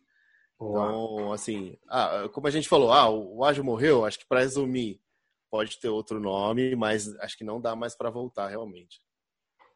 Maravilha. Bom, Canequinha do sorteio, galera. Vocês topam? Ó, antes de você colocar, último assunto. Você vai pôr um Kudocard aí, né, cara? Exato, cara. Meu, Lucas, você complementou o papo sensacional mandou, aqui, mandou ó. Muito. Obrigado, hein, Lucas? Mandou bem. Valeu, cara. Obrigado. Me sinto honrado. Funciona três, né? Cara, pra entrar nessa caixa. Acho que a gente Ah tem que lá. chegar a 99 cudos para ver o que acontece. Ah, então, eu Então, sabia, cara. Qual que é o limite, esse cara? teste no final. Na verdade, eu tô curioso. Cara, como que eu faço pra ter uma caixa dessa aí, velho? É. Tô aí, querendo aí botar pros meus times. Eu tô achando isso daí sensacional, cara. aí que vem o golpe, Bom, né, Lucas. cara? O Odair ele vai botar isso pra vender já já. Porque ele tá muito tá. Ah, tenho certeza que vai, cara. Tem que É o mostrar funcionando do primeiro. Odair. Novo Ah, eu também quero. Peraí, quero agradecer a galera que tá comentando aí no YouTube. Oh, ó. Não dá pra ver direito, ó, essa galera que tá comentando aí no YouTube. Valeu, E galera. é porque a galera merece, não é porque o Odair quer mostrar a caixa. É merecimento, não- a gente é imparcial aqui, tá bom? Não, de verdade. É. De coração, Fosse né? De coração. Senão eu vou ficar é, colocando e tirando 100 vezes aqui. Até... Eu também não sei se chega a três dígitos, mano. É por isso que eu. Vamos ver. Galera, ó, sorteei, caiu aqui o número 2. O número 2 é esse carinha aqui, ó. Culture Hacker, ou seja, o hacker cultural. Né? A gente, nosso último assunto agora, só para fechar e chave de ouro, a gente vê muito esse termo sendo utilizado, e mais uma vez, né? Termos novos surgindo e tal. E o hacker é aquele cara conhecido por entrar, né? É, é, sorre- é, sorrateiramente né, num contexto e, e fazer algo que ninguém está esperando. Mas é, é isso mesmo, o hacker cultural, na opinião de vocês? É possível hackear a cultura de uma organização? E agora eu sorteio a pessoa que vai puxar esse papo, que é André Suman. Tá aqui, Suman. Cara, eu, ó, eu acho que esses termos que vocês estão inventando aí, trazendo. Você entendeu por que Não, o sorteio, cara? A gente queria inventar Beleza, termo e deram um nome bonito pro cara que dá um jeitinho na cultura, é isso? Exato, cara. Pode ser. Ou o cara que, que é contratado pra causar o caos na cultura mesmo, né? Assim, É que, cara, cara, quando fala assim do hacker cultural, eu imagino um cara igual um ninja, todo de preto, entrando assim no cantinho, assim, sabe? Botando umas Um paradas que espectro. O cara é um É. espectro. Exatamente. Eu imagino Chacoalhando o CEO, né? Chacoalhando o Exato. Sussurrando no ouvido do CEO, né, cara? Alguma coisa. Não É, sei. sussurrando, Ele fala não assim, quer espalhar cara. maldade, ele só quer espalhar Para de maldade. micro. É, para de microgestão, por favor, cara. É, para, para de querer saber o que o Dev tá fazendo lá na mesa dele. Mas é isso, mano. é, vamos deixar aberto aí. Alguém já ouviu esse termo? Toma que Conhece? é sua, Sumar. Acha que é legal? Você pode jogar A gente peteca pode- pro lado também, isso não tem Não, problema. eu acho Boa. que assim, eu, eu não, não sei exatamente se o termo veio de alguma publicação, de alguma coisa específica. Se veio, eu não, não li e não conheço, né? Eu tô- Vou, vou eu tô- dar só uma dica pra você. Pesquisa no LinkedIn que tem um monte aí de hack. Já, já tem esse papel, né, cara? Já tem essa pessoa eu, eu vou. Desculpa. veste de ninja. Eu vou dar a resposta baseada no, no- na, na palavra mesmo, né? No, no que eu entendi Boa. aí tal, É que é, cara, eu acho que assim, até conectando um pouco na, na, na pergunta anterior, né? no, no, nosso comentário anterior, da ah, o Ágil morreu, tal, não sei o que. Cara, tem lugar que os caras já estão por aqui já. Do ah, que chega, não, aí tem um Agile Coach, ele vai ajudar os, o Scrum, É. não sei o que e tal. Então eu acho que muito, a gente já ouviu, né, na comunidade, no Slack, nos lugares que a gente participa, quantas vezes a gente já não ouviu o pessoal falando assim, cara, faz isso, mas não fala o nome. Sabe, É tipo, pô, o que a gente quer, beleza, é entregar continuamente, é ter o time integrado, é ter autonomia e tal. Eu- talvez num, num grande banco que eu, que eu, que eu trabalhei, né, o pessoal talvez fosse um outro nome que, que talvez se adeque a esse culture hacker. Mas era o, era o drug dealer, né? O traficante. Era, Boa. cara, Pode ser, cara. eu tenho, eu equivalente. tenho uma coisa pra você, mas não conta pra ninguém. Né? Então, assim, cara, às vezes a gente tem em grandes organizações áreas inteiras né, de governança, metodologia, que tem, que tem um peso muito grande em cima dos times de desenvolvimento e, do, e da, da, até em cima da, da cultura mesmo, né? Controlando de que assim, ah, aqui a gente faz isso, aqui só pode desse jeito, aqui a gente trabalha dessa forma. E é quando a gente identifica um contexto que, que pode ser colocado uma outra situação, uma outra coisa diferente, para ser até mais específico sobre, sobre o que eu estou falando, era um caso de que assim, cara, tem 300 times na organização e todos têm que usar Scrum, e ponto. Entendeu? Então a gente chega e fala assim, cara, tudo bem, mas como que aferem que você está usando Scrum? Não, você abre sprints no Gira. Beleza. Tá, então tá bom. Mas nesse seu contexto aqui, o que, que a gente está vendo? Que no meio do caminho da sprint, fica chegando um monte de coisa, né? Você não está conseguindo planejar, entregar, né? Fazer o que o framework se propõe e tal. E não é porque o framework está errado ou alguma coisa assim. É porque o seu contexto de negócio e a realidade do seu time, isso aqui não vai caber, cara. Você está atendendo é, erro de produção que caiu aqui e tal. O que, que a gente pode fazer? Então a gente mascarou e fez de conta que a gente estava fazendo o Scrum, porque a gente marcava que um dia tinha sido a planning, um dia tinha sido a review, um dia a retrospectiva, e beleza. E a gente trabalhava num, num esquema de, de replenishment, né? num esquema de uma esteira mesmo.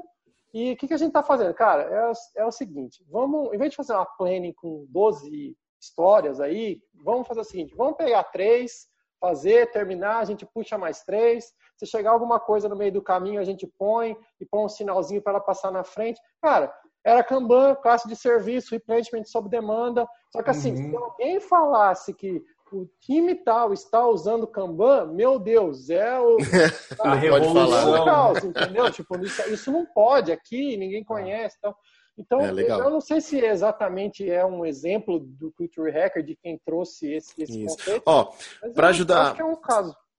Desculpa te cortar, né? mas ó, para ajudar você também que já está com a palavra, a gente a gente fez algumas pesquisas aqui. Eu vou eu vou ler o que a gente escreveu. A gente tem um, um doc aqui antes de a gente fazer o sorteio. A gente fez as pesquisas nos termos, né?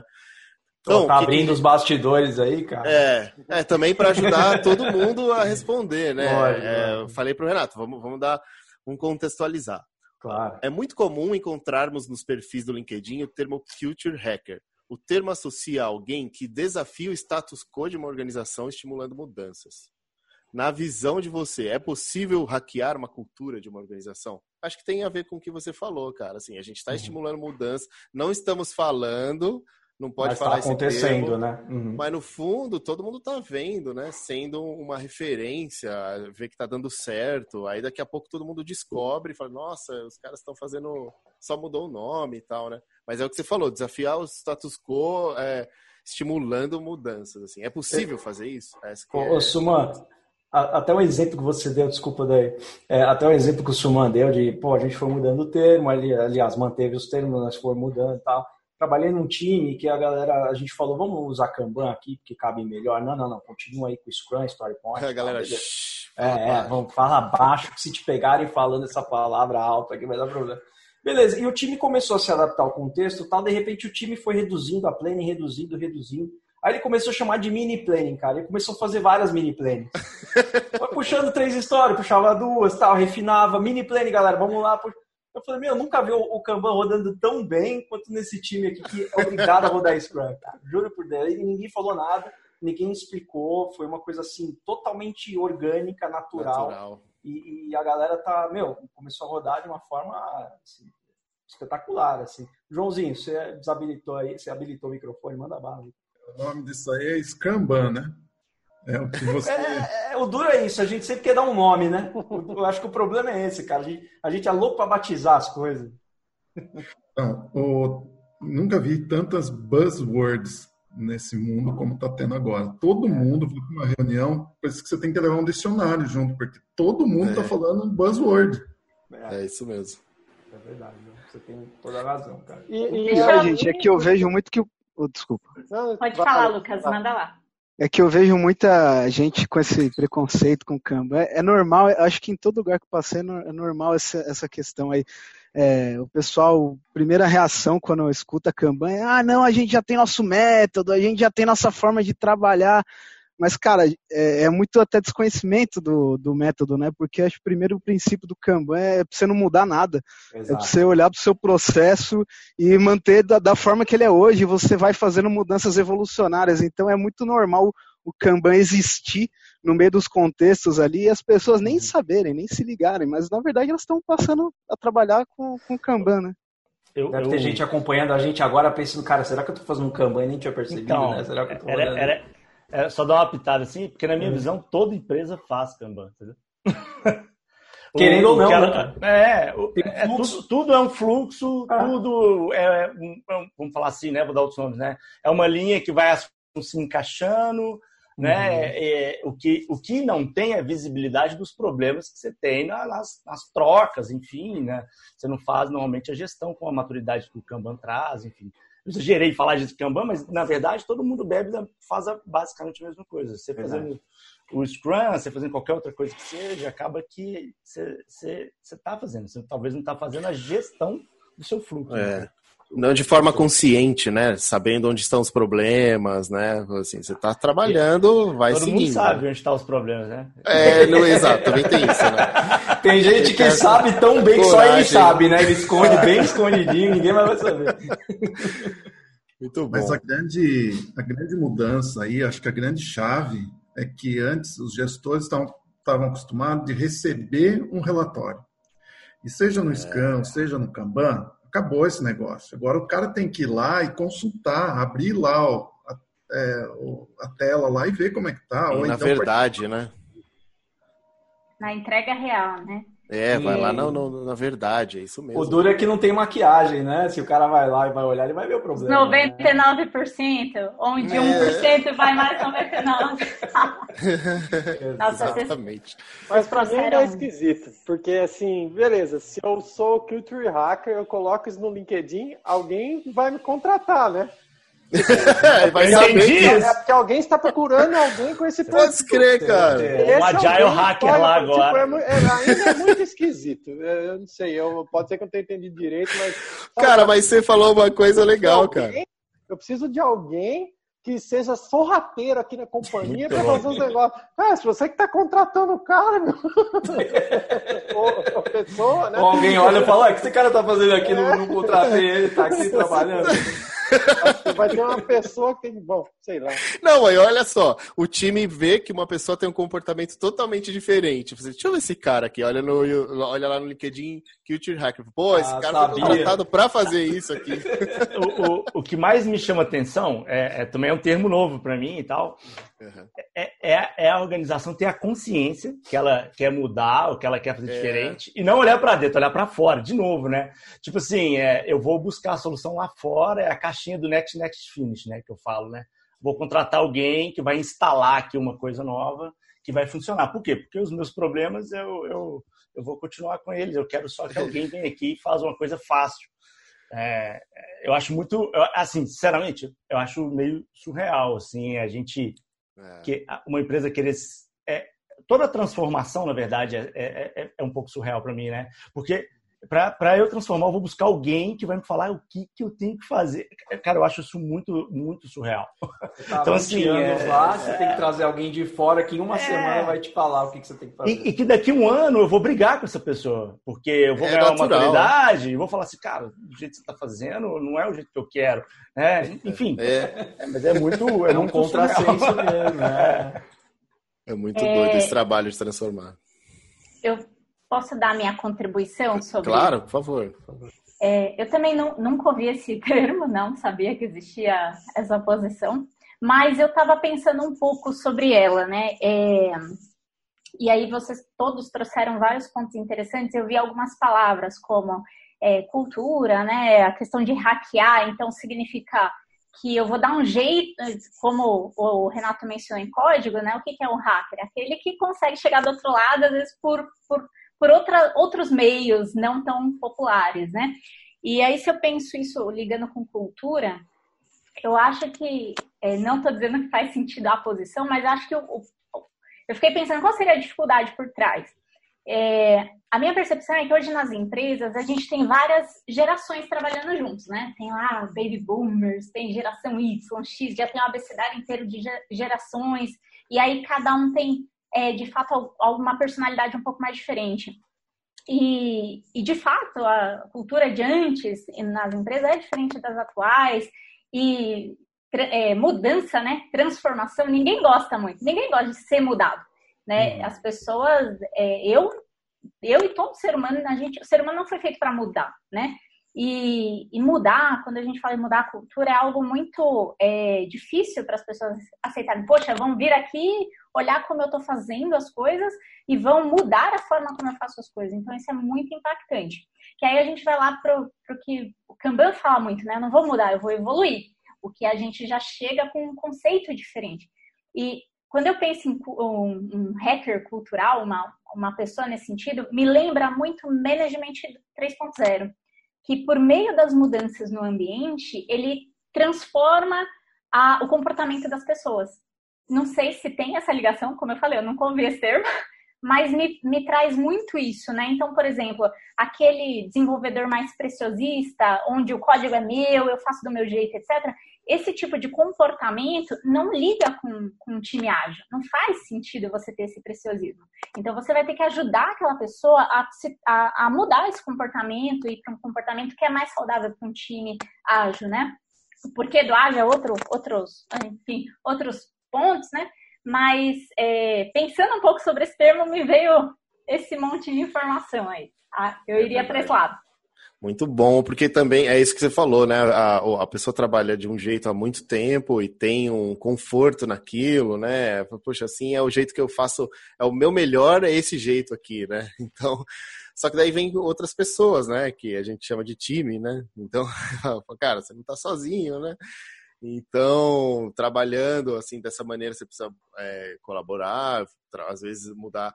A, a questão é, é, alguém precisa ficar o tempo todo estimulando mudança, transformação e apontando, né? Falando assim, não, gente, esse, vamos fazer melhor, vamos fazer um trabalho de time, vamos fazer um trabalho que vai dar um resultado melhor, vamos prestar atenção nesses pontos que a gente mesmo está falhando.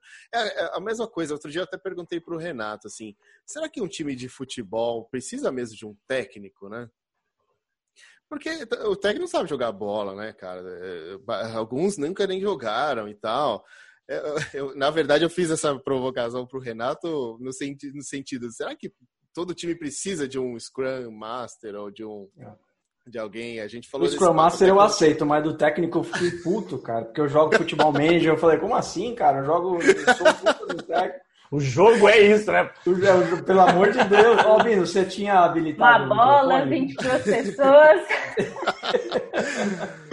Eu, ia, eu ia comentar que é, esse termo, até eu acho ele muito interessante, mas é, eu vejo que ele é ausente, por exemplo, é, de algumas é, teorias que eu acho que são super importantes a gente levar em consideração quando a gente está falando de transformação dentro das empresas, que é teoria de redes sociais. Então é você conseguir entender o que acontece, qual é o jogo que existe dentro da organização, os níveis de profundidade entre as conexões, quais são os, os, os nós que têm mais poder, e não necessariamente por terem é, um cargo explícito, mas sim porque tem um poder que está implícito ali dentro da, da, do relacionamento que ele carrega, né, essas pessoas.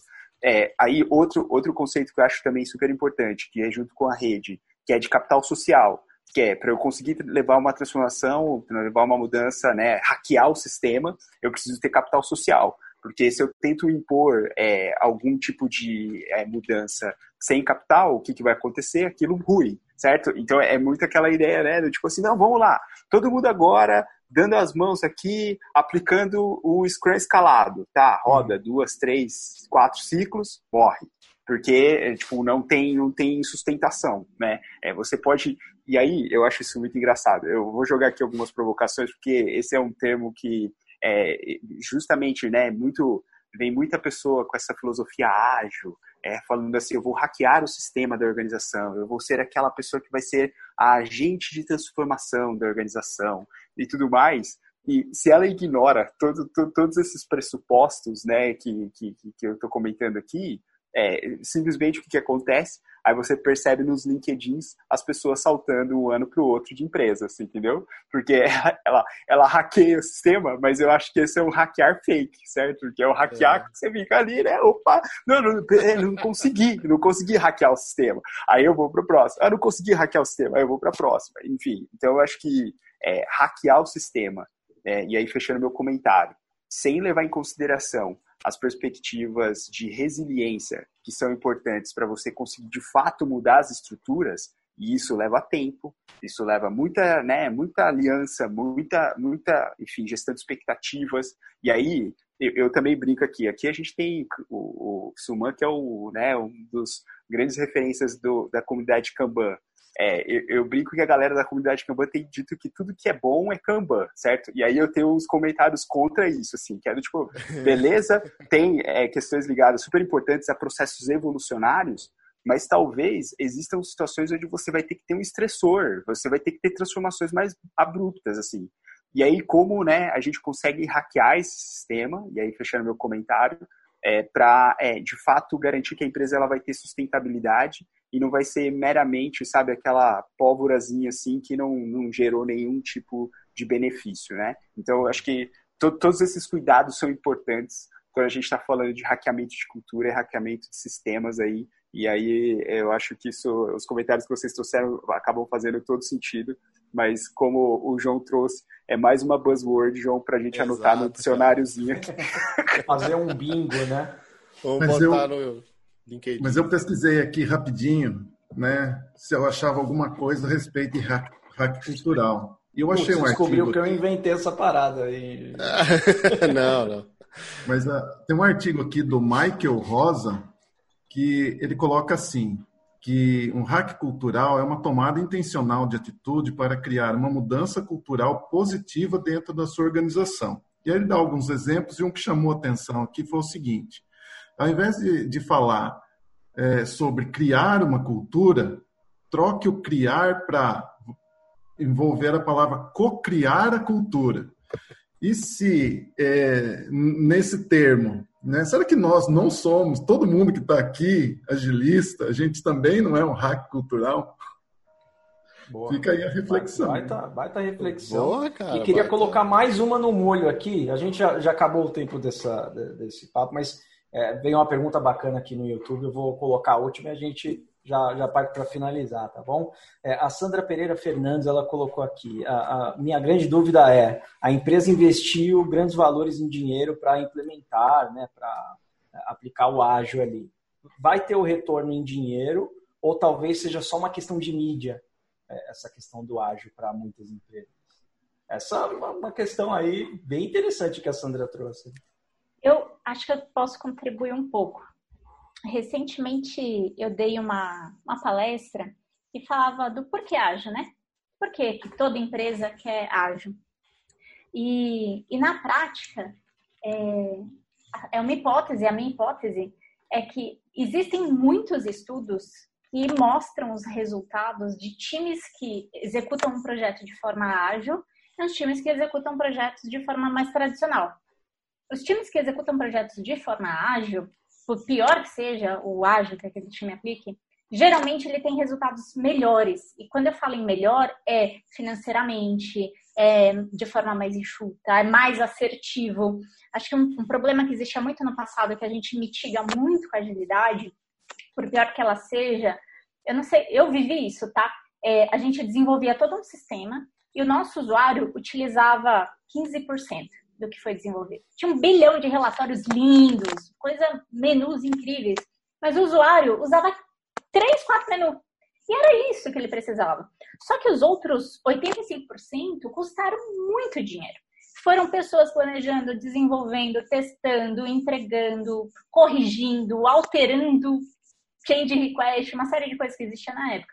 Então, por pior que seja a agilidade, ela traz um, um ganho financeiro ou uma economia financeira, aí veja como quiser, é, de fato. E o que acontece é que a gente tem muitos estudos assim, assim.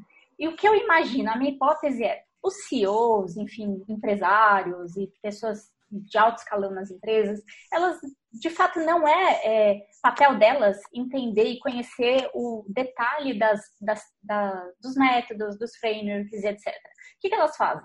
Elas pegam essas pesquisas, olham os números e falam: nossa, agilidade, eu tô vendo aqui os números, é melhor. Vou chegar na minha empresa, galera, vamos usar ágil.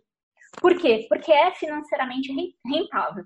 Agora, como ele não tem detalhes da implementação, aí ele sai contratando um monte de gente e aí a coisa toda começa de alguma forma. Então, o porquê? Existe um, talvez uma buzzword, existe, ah, já foi hype, não sei se ainda é hype, agora o hype é o novo hype, sei lá, tem vários outros termos, mas financeiramente haja mais rentável do que as outras opções que a gente tem até então para entregar projetos, principalmente de software, né? A gente está percebendo ao longo dos anos que projetos de outras áreas também acabam, acabam tendo esses mesmos benefícios. A minha contribuição é essa. Eu achei muito legal essa pesquisa. Eu, eu tenho uns comentários em cima disso, aí em cima do que a Suelen falou. Acho que a grande materialização de software que a gente usa pouco e tem muita coisa é o Word, né? Tem, que é o lugar que tem mais ícone que eu já vi. Ah, é. né? Você usa só o negrito, Tela. sublinhado, itálico. Dá... É verdade. o bullet point. Tem razão. Então, o... Mas assim, o que eu vejo dessa questão de transformação é trabalho com transformação, enfim, tenho contato com algumas empresas grandes aí que estão passando por essa jornada, né? Estão enfrentando essa jornada de transformação. O primeiro ponto que eu vejo, e é uma opinião minha, é, é que a transformação não tem começo, meio e fim, né? Então, a transformação começa e aí vai. E todo dia você vai ser diferente, né? no ponto de vista de, de, organização, no ponto de vista de empresa. Né? Só que eu acho que tem um ponto aí que a Suelen trouxe que, que é fundamental, é que eu vejo que é o grande, talvez o grande ponto aí. É, tem, tem muita empresa, talvez a grande maioria, ela se transforma ou ela quer se transformar porque o concorrente mudou, porque eu, eu era líder de mercado, agora quem não existia nasceu uma startup aqui e me engoliu nesse, nesse nicho, enfim, alguma coisa desse tipo, né? E eu agora quero fazer igual é, é normal, né? Vou lá, como é que tá fazendo? Ah, é ágil, é Kanban, sei lá, qualquer coisa que seja. Ah, quero fazer igual né? E o motivador vira ser igual àquela, né? Eu acho que aí é que está a armadilha da, da do, do, lance.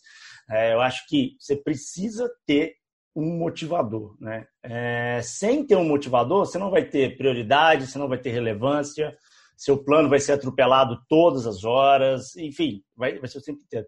Tem uma frase, estou usando muito essa frase, e, e essa ficha caiu na minha cabeça assistindo o filme O Poço, do Netflix. A gente pode falar dele aqui, que não era do almoço. O. o... Cara. é. Nem eu quem, só, só, quem tem estômago pode assistir. Cara. É, é, e lá tem uma frase que fala assim: não existe mudança espontânea. É, e eu achei legal essa frase, acho que ela tem muito a ver com isso, né? Por exemplo, é, é, a, a, empresa ela, ela, ela, ela não quer ser ágil porque, ah, porque é ágil.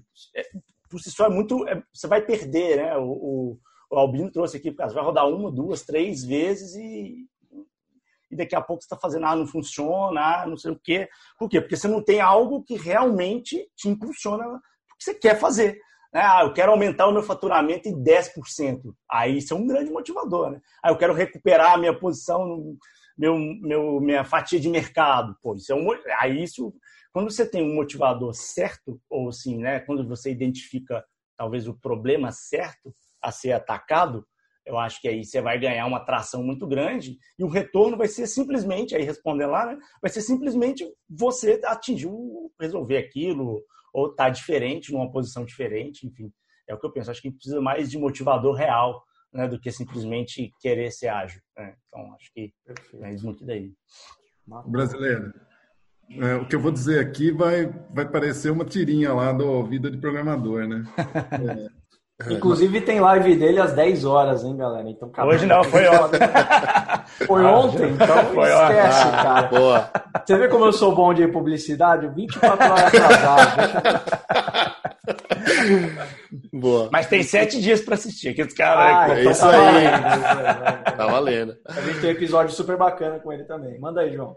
Mas o que o Roberto falou ali está me parecendo mais algo parecido com dieta. Na segunda-feira, a partir de segunda-feira, você acha. Perfeito. Eu não usei o exemplo da dieta que ele é batido, né? Porque, é, você não emagrece porque você quer, ah, não, quero emagrecer, acordei agora, quero emagrecer. Não, você emagrece, você olhou no espelho, ou alguém, você tem algum problema. Vamos, vamos no lado mais positivo, né? Você, Até olhou no espelho e falou, pô. Ou então você foi pôr aquela blusa lá, aquela camisa, pô, não, não tá cabendo mais. O médico pô. deu uma prensa também. É, né? tem, e aí você começa, né? Aí, ó, esse exemplo, o exemplo de dieta é muito bom, né? Aí você começa, segunda você não come chocolate, não come não sei o quê. Aí na quarta-feira você fala, pô, merece um chocolate, né? Não come segunda e terça. É, no e, meu e, caso, e, na quarta eu peço a pizza, cara. Aí já... É, não, aí, na quinta é a pizza, porque você já comeu chocolate, e sexta, ah, sexta, segunda começa. Então é, é basicamente isso. Você não Vai indo, né? É. Maravilha. O, o Kanban, o Kanban tem uma coisa muito, para mim, genial, que é assim, ele não é só o time de tecnologia que participa do todo, né? Então vai desde o começo até o fim. Eu acho que essa pergunta também tem a ver com empresas que precisam definir logo do começo do ano de cara a grana que vai usar para fazer tudo o que tem que fazer no ano inteiro. Não é aquela coisa é, que você vai descobrindo o que você precisa e vai investindo conforme o tempo vai passando. Então, assim, ah, eu preciso definir o meu budget do ano todo. É, então, o que, que eu vou fazer? Aí aparece essas 100 features, 50 features, só que o usuário vai usar só 4, 5 porque eu tive que dizer no começo o que, que eu acho legal para o usuário, sem fazer nenhum tipo de processo, sem fazer nada. E assim, aí destrói todo o processo, né? Assim, aí chega na sem sentido para a área para o time de tecnologia, né? Então, enfim, não, não tem métrica nenhuma depois. Por isso que eu acho genial esse ponto, entendeu? Eu acho que também essas empresas elas devem sofrer com isso. Eu já trabalhei em empresas assim que tinha que dizer de cara o que tinha que fazer para o ano todo e aí causava esse efeito aí que a Suelen falou. Ô, mestre, eu tô sentindo falta de um cudo aí, cara. Um cudocard. Cara, vários, aí. vários. Ó, um monte aqui, ó. Sério mesmo. Primeiro pra Sandra, pela pergunta, ó. Vou colocar aqui, ó. Legal, show de bola. Pergunta que ela colocou, Vamos né? ver, cinco. Ah, esse. Ah, tá Gelei agora, cara. hein? Ai, cara, é que tem uma pessoa aqui do meu lado que, que... tá brincando, não tem. que muda o botãozinho, né? E pelo João, pela pesquisa que você fez, João, legal, bacana a pesquisa que você colocou, né? Culture Hacking. Pegou bastante. Tem mais um aqui, mas eu vou falar depois. Boa. Galera, agora só, só para trazer uma coisa para vocês, vocês, é, é, o nosso primeiro episódio ao vivo, vocês estão começando a entender a dificuldade que a gente tem de encerrar um episódio. É, é muito, porque o papo engata, eu sempre falo nas gravações, eu falo, ah, se pudesse ficar até meia-noite. E não é mentira. É. Mas com essa galera aqui, bicho, a gente vai embora. Né? Aí os caras respondem meia-noite, você vai ficar sozinho aí, cara, não conta comigo. Mas é, é, tem essa questão, e depois, quando a gente pega esse áudio bruto de uma hora e meia aí, para editar, cara, que dó que dá de cortar e tentar deixar ele menor, que é muito difícil. Um Exato, dor no é. coração.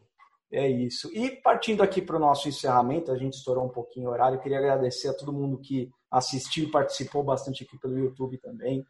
Quero agradecer demais aqui a, a Suelen, o Albino, o Suman e, e, o Roberto Brasileiro, que foram nossos convidados, né? E os nossos apoiadores ali, que assinaram os planos do PicPay, Cleiton, a Thaís, o Lucas, o Luiz teve que sair, me avisou aqui, o João, né? E, e mais algumas outras pessoas que não puderam estar aqui com a gente, mas é, é lembrando, quem assina os planos tem acesso a esse tipo de conversa, alguns eventos aí que a gente vai começar a elaborar, tá bom? E para a gente encerrar, vou passar um desafio para vocês. É, Suelen, 15 segundinhos, momento de abar. A gente não pode terminar sem momento de abar. Boa, eu ia pedir. Bom, é, é, eu tenho uma iniciativa que acho que a gente viu que agilidade hoje tem muita buzzword e essa iniciativa é um canal no YouTube chamado Agilizando. E o principal objetivo é trazer conteúdo de qualidade sobre métodos ágeis de forma descontraída, porque descontração é super legal, mas existe também um motivo por trás que a gente aprende mais facilmente quando o conteúdo é mais leve, ele é divertido, quando a gente se diverte com aquilo e de forma simples, simplificada, na verdade. Não é que o conteúdo é simples, mas é que eu trago de uma forma é, é, fácil de entender. Seja você da área de software ou não, eu tento trazer, adoro feedbacks para trazer conteúdos de forma é, que as pessoas entendam. É, evitando o máximo entrar pela buzzword, talvez até eu costumo trazer até para as pessoas saberem que existe, mas eu tento é, explicar o conceito antes de chegar na buzzword. E esse é, um, é o canal no YouTube, Agilizando. Se inscreve no canal, curte os vídeos lá, deixem os likes e é isso, meu jabá. Obrigada. Vou passar aqui. Albino, você tem algum jabá para trazer para gente? Alguma coisa que você queira comentar? Eu acho que, na verdade, queria agradecer a, o convite, né, a oportunidade de, de poder participar das discussões. E, e, no fundo, assim, né, como a Suelen tem né, a iniciativa do Agilizando, eu acho que é, o meu, meu pedido para as pessoas que estão escutando, né, vão escutar isso depois e estão vendo na live, é se conectarem com a comunidade para poder ter essa troca. Então, assim, é participar de Slack de agilidade, é conseguir entrar nos grupos do Telegram, é uhum. participar dos meetups. É, enfim, é, é, a gente tem aqui dentro do Brasil muito conteúdo bacana sobre, sobre o tema, sobre agilidade. Eu acho que é um pouco do nosso papel é, estimular as pessoas a consumirem esse tipo de conteúdo. E aí eu gosto também de deixar só um cuidado, ainda mais num tempo como a gente está de distanciamento social e tudo mais, aquela síndrome de você achar que não está sabendo tudo e não está aprendendo tudo que deveria, é, porque está em casa, dentro de casa, tem que ser 100% produtivo e produtivo, é, eu coloco um, né, uma, uma ressalvazinha aí. Então, dado que a gente falou tanto do método Kanban aqui, né, gerenciar o WIP é uma arte, certo? Então, gerenciem oh, o WIP de vocês, mas é, consumam esse tipo de conteúdo de qualidade que a gente tem aí e, e, assim, né, aqui dentro do Conversa Ágil é um desses canais e eu gostaria de só deixar essa, esse pedido para as pessoas, de continuarem consumindo e se conectando com a comunidade. Sensacional, cara. Obrigado pelo recado. Poderoso Porra, também. Demais. Muito bom. É... Suman, você tem algum recado aí, cara? Algum jabá? Ah, agradecer vocês aí. Também é, agradecer e muito legal a atitude do pessoal que colabora aí, né? Obviamente tem, tem custo para fazer, é, o podcast e tudo mais. Também reforçar que a, os, os, convidados nós não recebemos nada.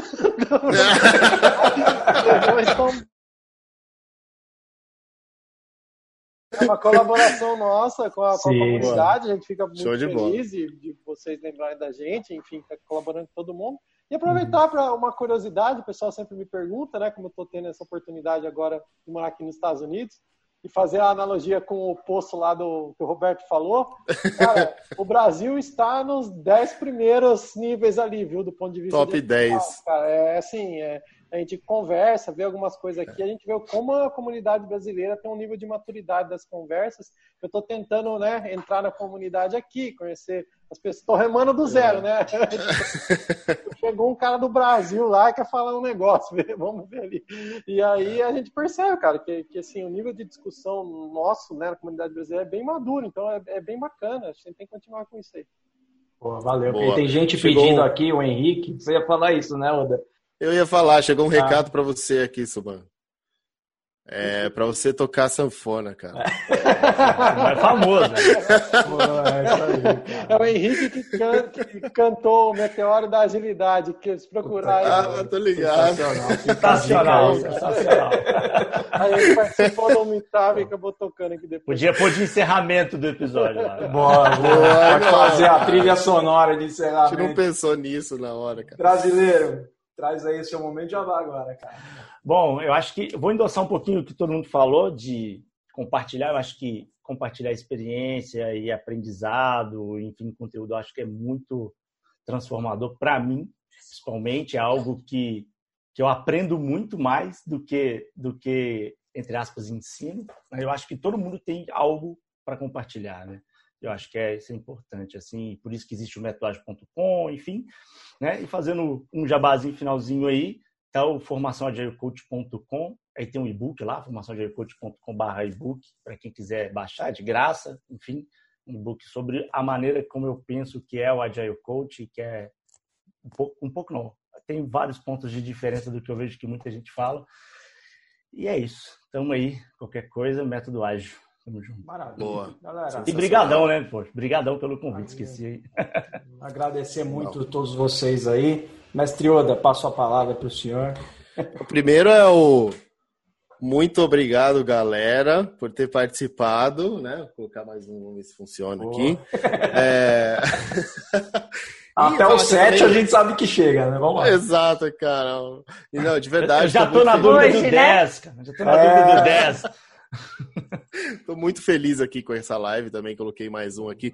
E a gente tava falando a semana toda, pô, como é que a gente vai falar e tal. Eu falei, ah, Renato, desencana, cara. Vamos, vamos tocar, vai ser legal. A gente começou jeito, como começou o podcast, né? O Darcy vai só falar, cara. Sai falando lá. E... É, não sabe, cara, foi super difícil fazer o primeiro episódio, a gente fez e tá, tá tocando. Uhum. É, mas de verdade aqui o papo é muito bom. Renato, você quer falar os outros assuntos que a gente não sorteou?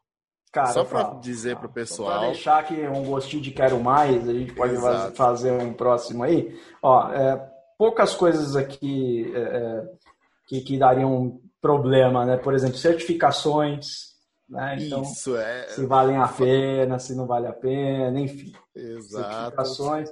Esse, esse termo aqui muito bacana, Pony Management. Queria saber a opinião de você, exatamente. Ficou aqui. Eu queria muito que esse fosse sorteado. É, débitos, débitos técnicos. técnicos. Aí. A gente falar débitos técnicos do backlog. Tinha um momento, o um momento entrevista que eu ia perguntar aqui as maiores dificuldades, aquele é. momento que vocês queriam tipo... largar tudo, ir embora e tocar sanfona e dane-se todo esse negócio de atividade aí. Momento é... entrevista é tipo assim, ah, fala um, fala um, uma, uma coisa boa sobre você, uma coisa ruim, assim. Tipo... Ah, é, né? Que, qual que é o seu ponto negativo? Papel de agilista, é. se ele ia morrer ou não, se ele vai morrer um dia. Essa aí a gente já bateu um pouco essa bola aí com o brasileiro mas acho que isso aqui dá pano para manga, é um assunto que eu gosto muito. É, migrando de carreira, é um assunto que a gente não falou, mas assim, quem está migrando, e, e, até eu lembrei de todos nós migramos, né? A gente não está numa geração que nascemos agilistas, né? Ainda não, é. então todos migramos, e, e pode ser um, um assunto de um, de um, próximo episódio aí sobre isso. É, quais são bons skills e, e perfis, enfim. E trouxe aqui, infelizmente, a gente não. No episódio 20, a gente falou bastante sobre isso com o pessoal do Dev na Estrada, é, mas o novo normal. Com certeza a gente vai, vai acabar abordando mais esse assunto aí, porque a, a grande questão é o que, que. É, qual que é o novo normal da agilidade, né? Então, de repente, a gente já pode pensar em gravar um episódio logo, logo e pôr no ar sobre esses assuntos que ficaram de fora. Tá bom? É isso aí, todo mundo convidado. O Renato, Galera, eu, eu daí posso, é, na verdade, deixar aqui com vocês um, um EPUB do livro para vocês favor, sortearem para a galera? Claro, cara, claro.